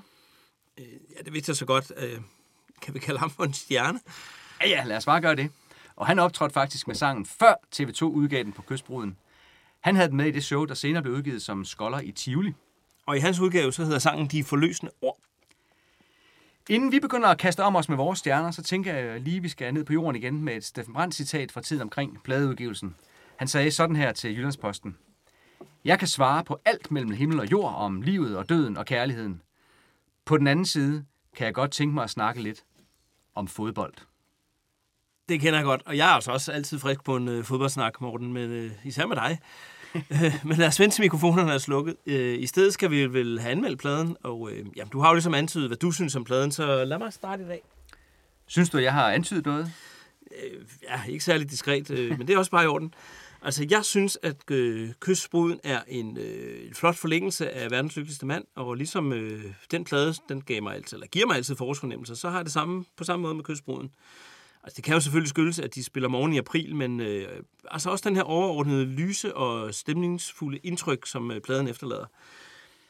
Den indeholder både sangen, der gav mig inspiration til slutningen på min første roman, og til en af bogens hovedpersoner, og øh, ja, plus sangen, der gjorde, at jeg fandt ud af, at jeg skulle, jeg var her, ved at gå i en helt forkert retning med det der Villa og, og Vorse, da jeg kun var 29 år. Og så har den også respekt, og øh, jeg kommer aldrig til at holde helt af den sang. Og den kommer aldrig til at blive overvejet til min top 3. Virkelig? Nej, det gør den ikke. Men øh, jeg lander på fem stjerner, men, men de er store, Morten. Okay så, jamen det er fint. Jeg sagde i sidste afsnit, at verdens lykkeligste mand visse dage var min yndlings TV2-plade. Og de dage, hvor den ikke er det, der er det kystbruden, der har den gule føretrøje på. Ikke fordi det behøver at være en konkurrence mellem de to plader. Andre gange kan det også være nærmest lykkelig, eller rigtig mænd for den sags skyld, men kystbruden har bare så meget. Der er så mange ord, og der er så mange sange, og der er så meget gang i den. Stor poesi og stor livsvisdom, og der er så mange af mine yndlingssange på den. Jeg er selvfølgelig ikke kommet udenom at give pladen seks stjerner. Og hvis vi opererede med en pil opad, så var det i dag, at den blev taget i brug. Men, men det gør vi ikke, så jeg skal nok lade være. Jeg kan godt lide, at du synes, der er mange sange. Det er der vel på alle plader. Der er 13 sange på den her. Okay, ja. så, men, og du kan virkelig godt lide den plade her, Morten. Er det så tydeligt? Ja, altså det er det, men øh, skulle vi ikke lukke den positive tone, eller lukke på den positive tone så, og så få fyret et, øh, et uge? Jo, det er vel nærmest en slags øh, tradition, er det ikke? 1, 2, 3. Uk!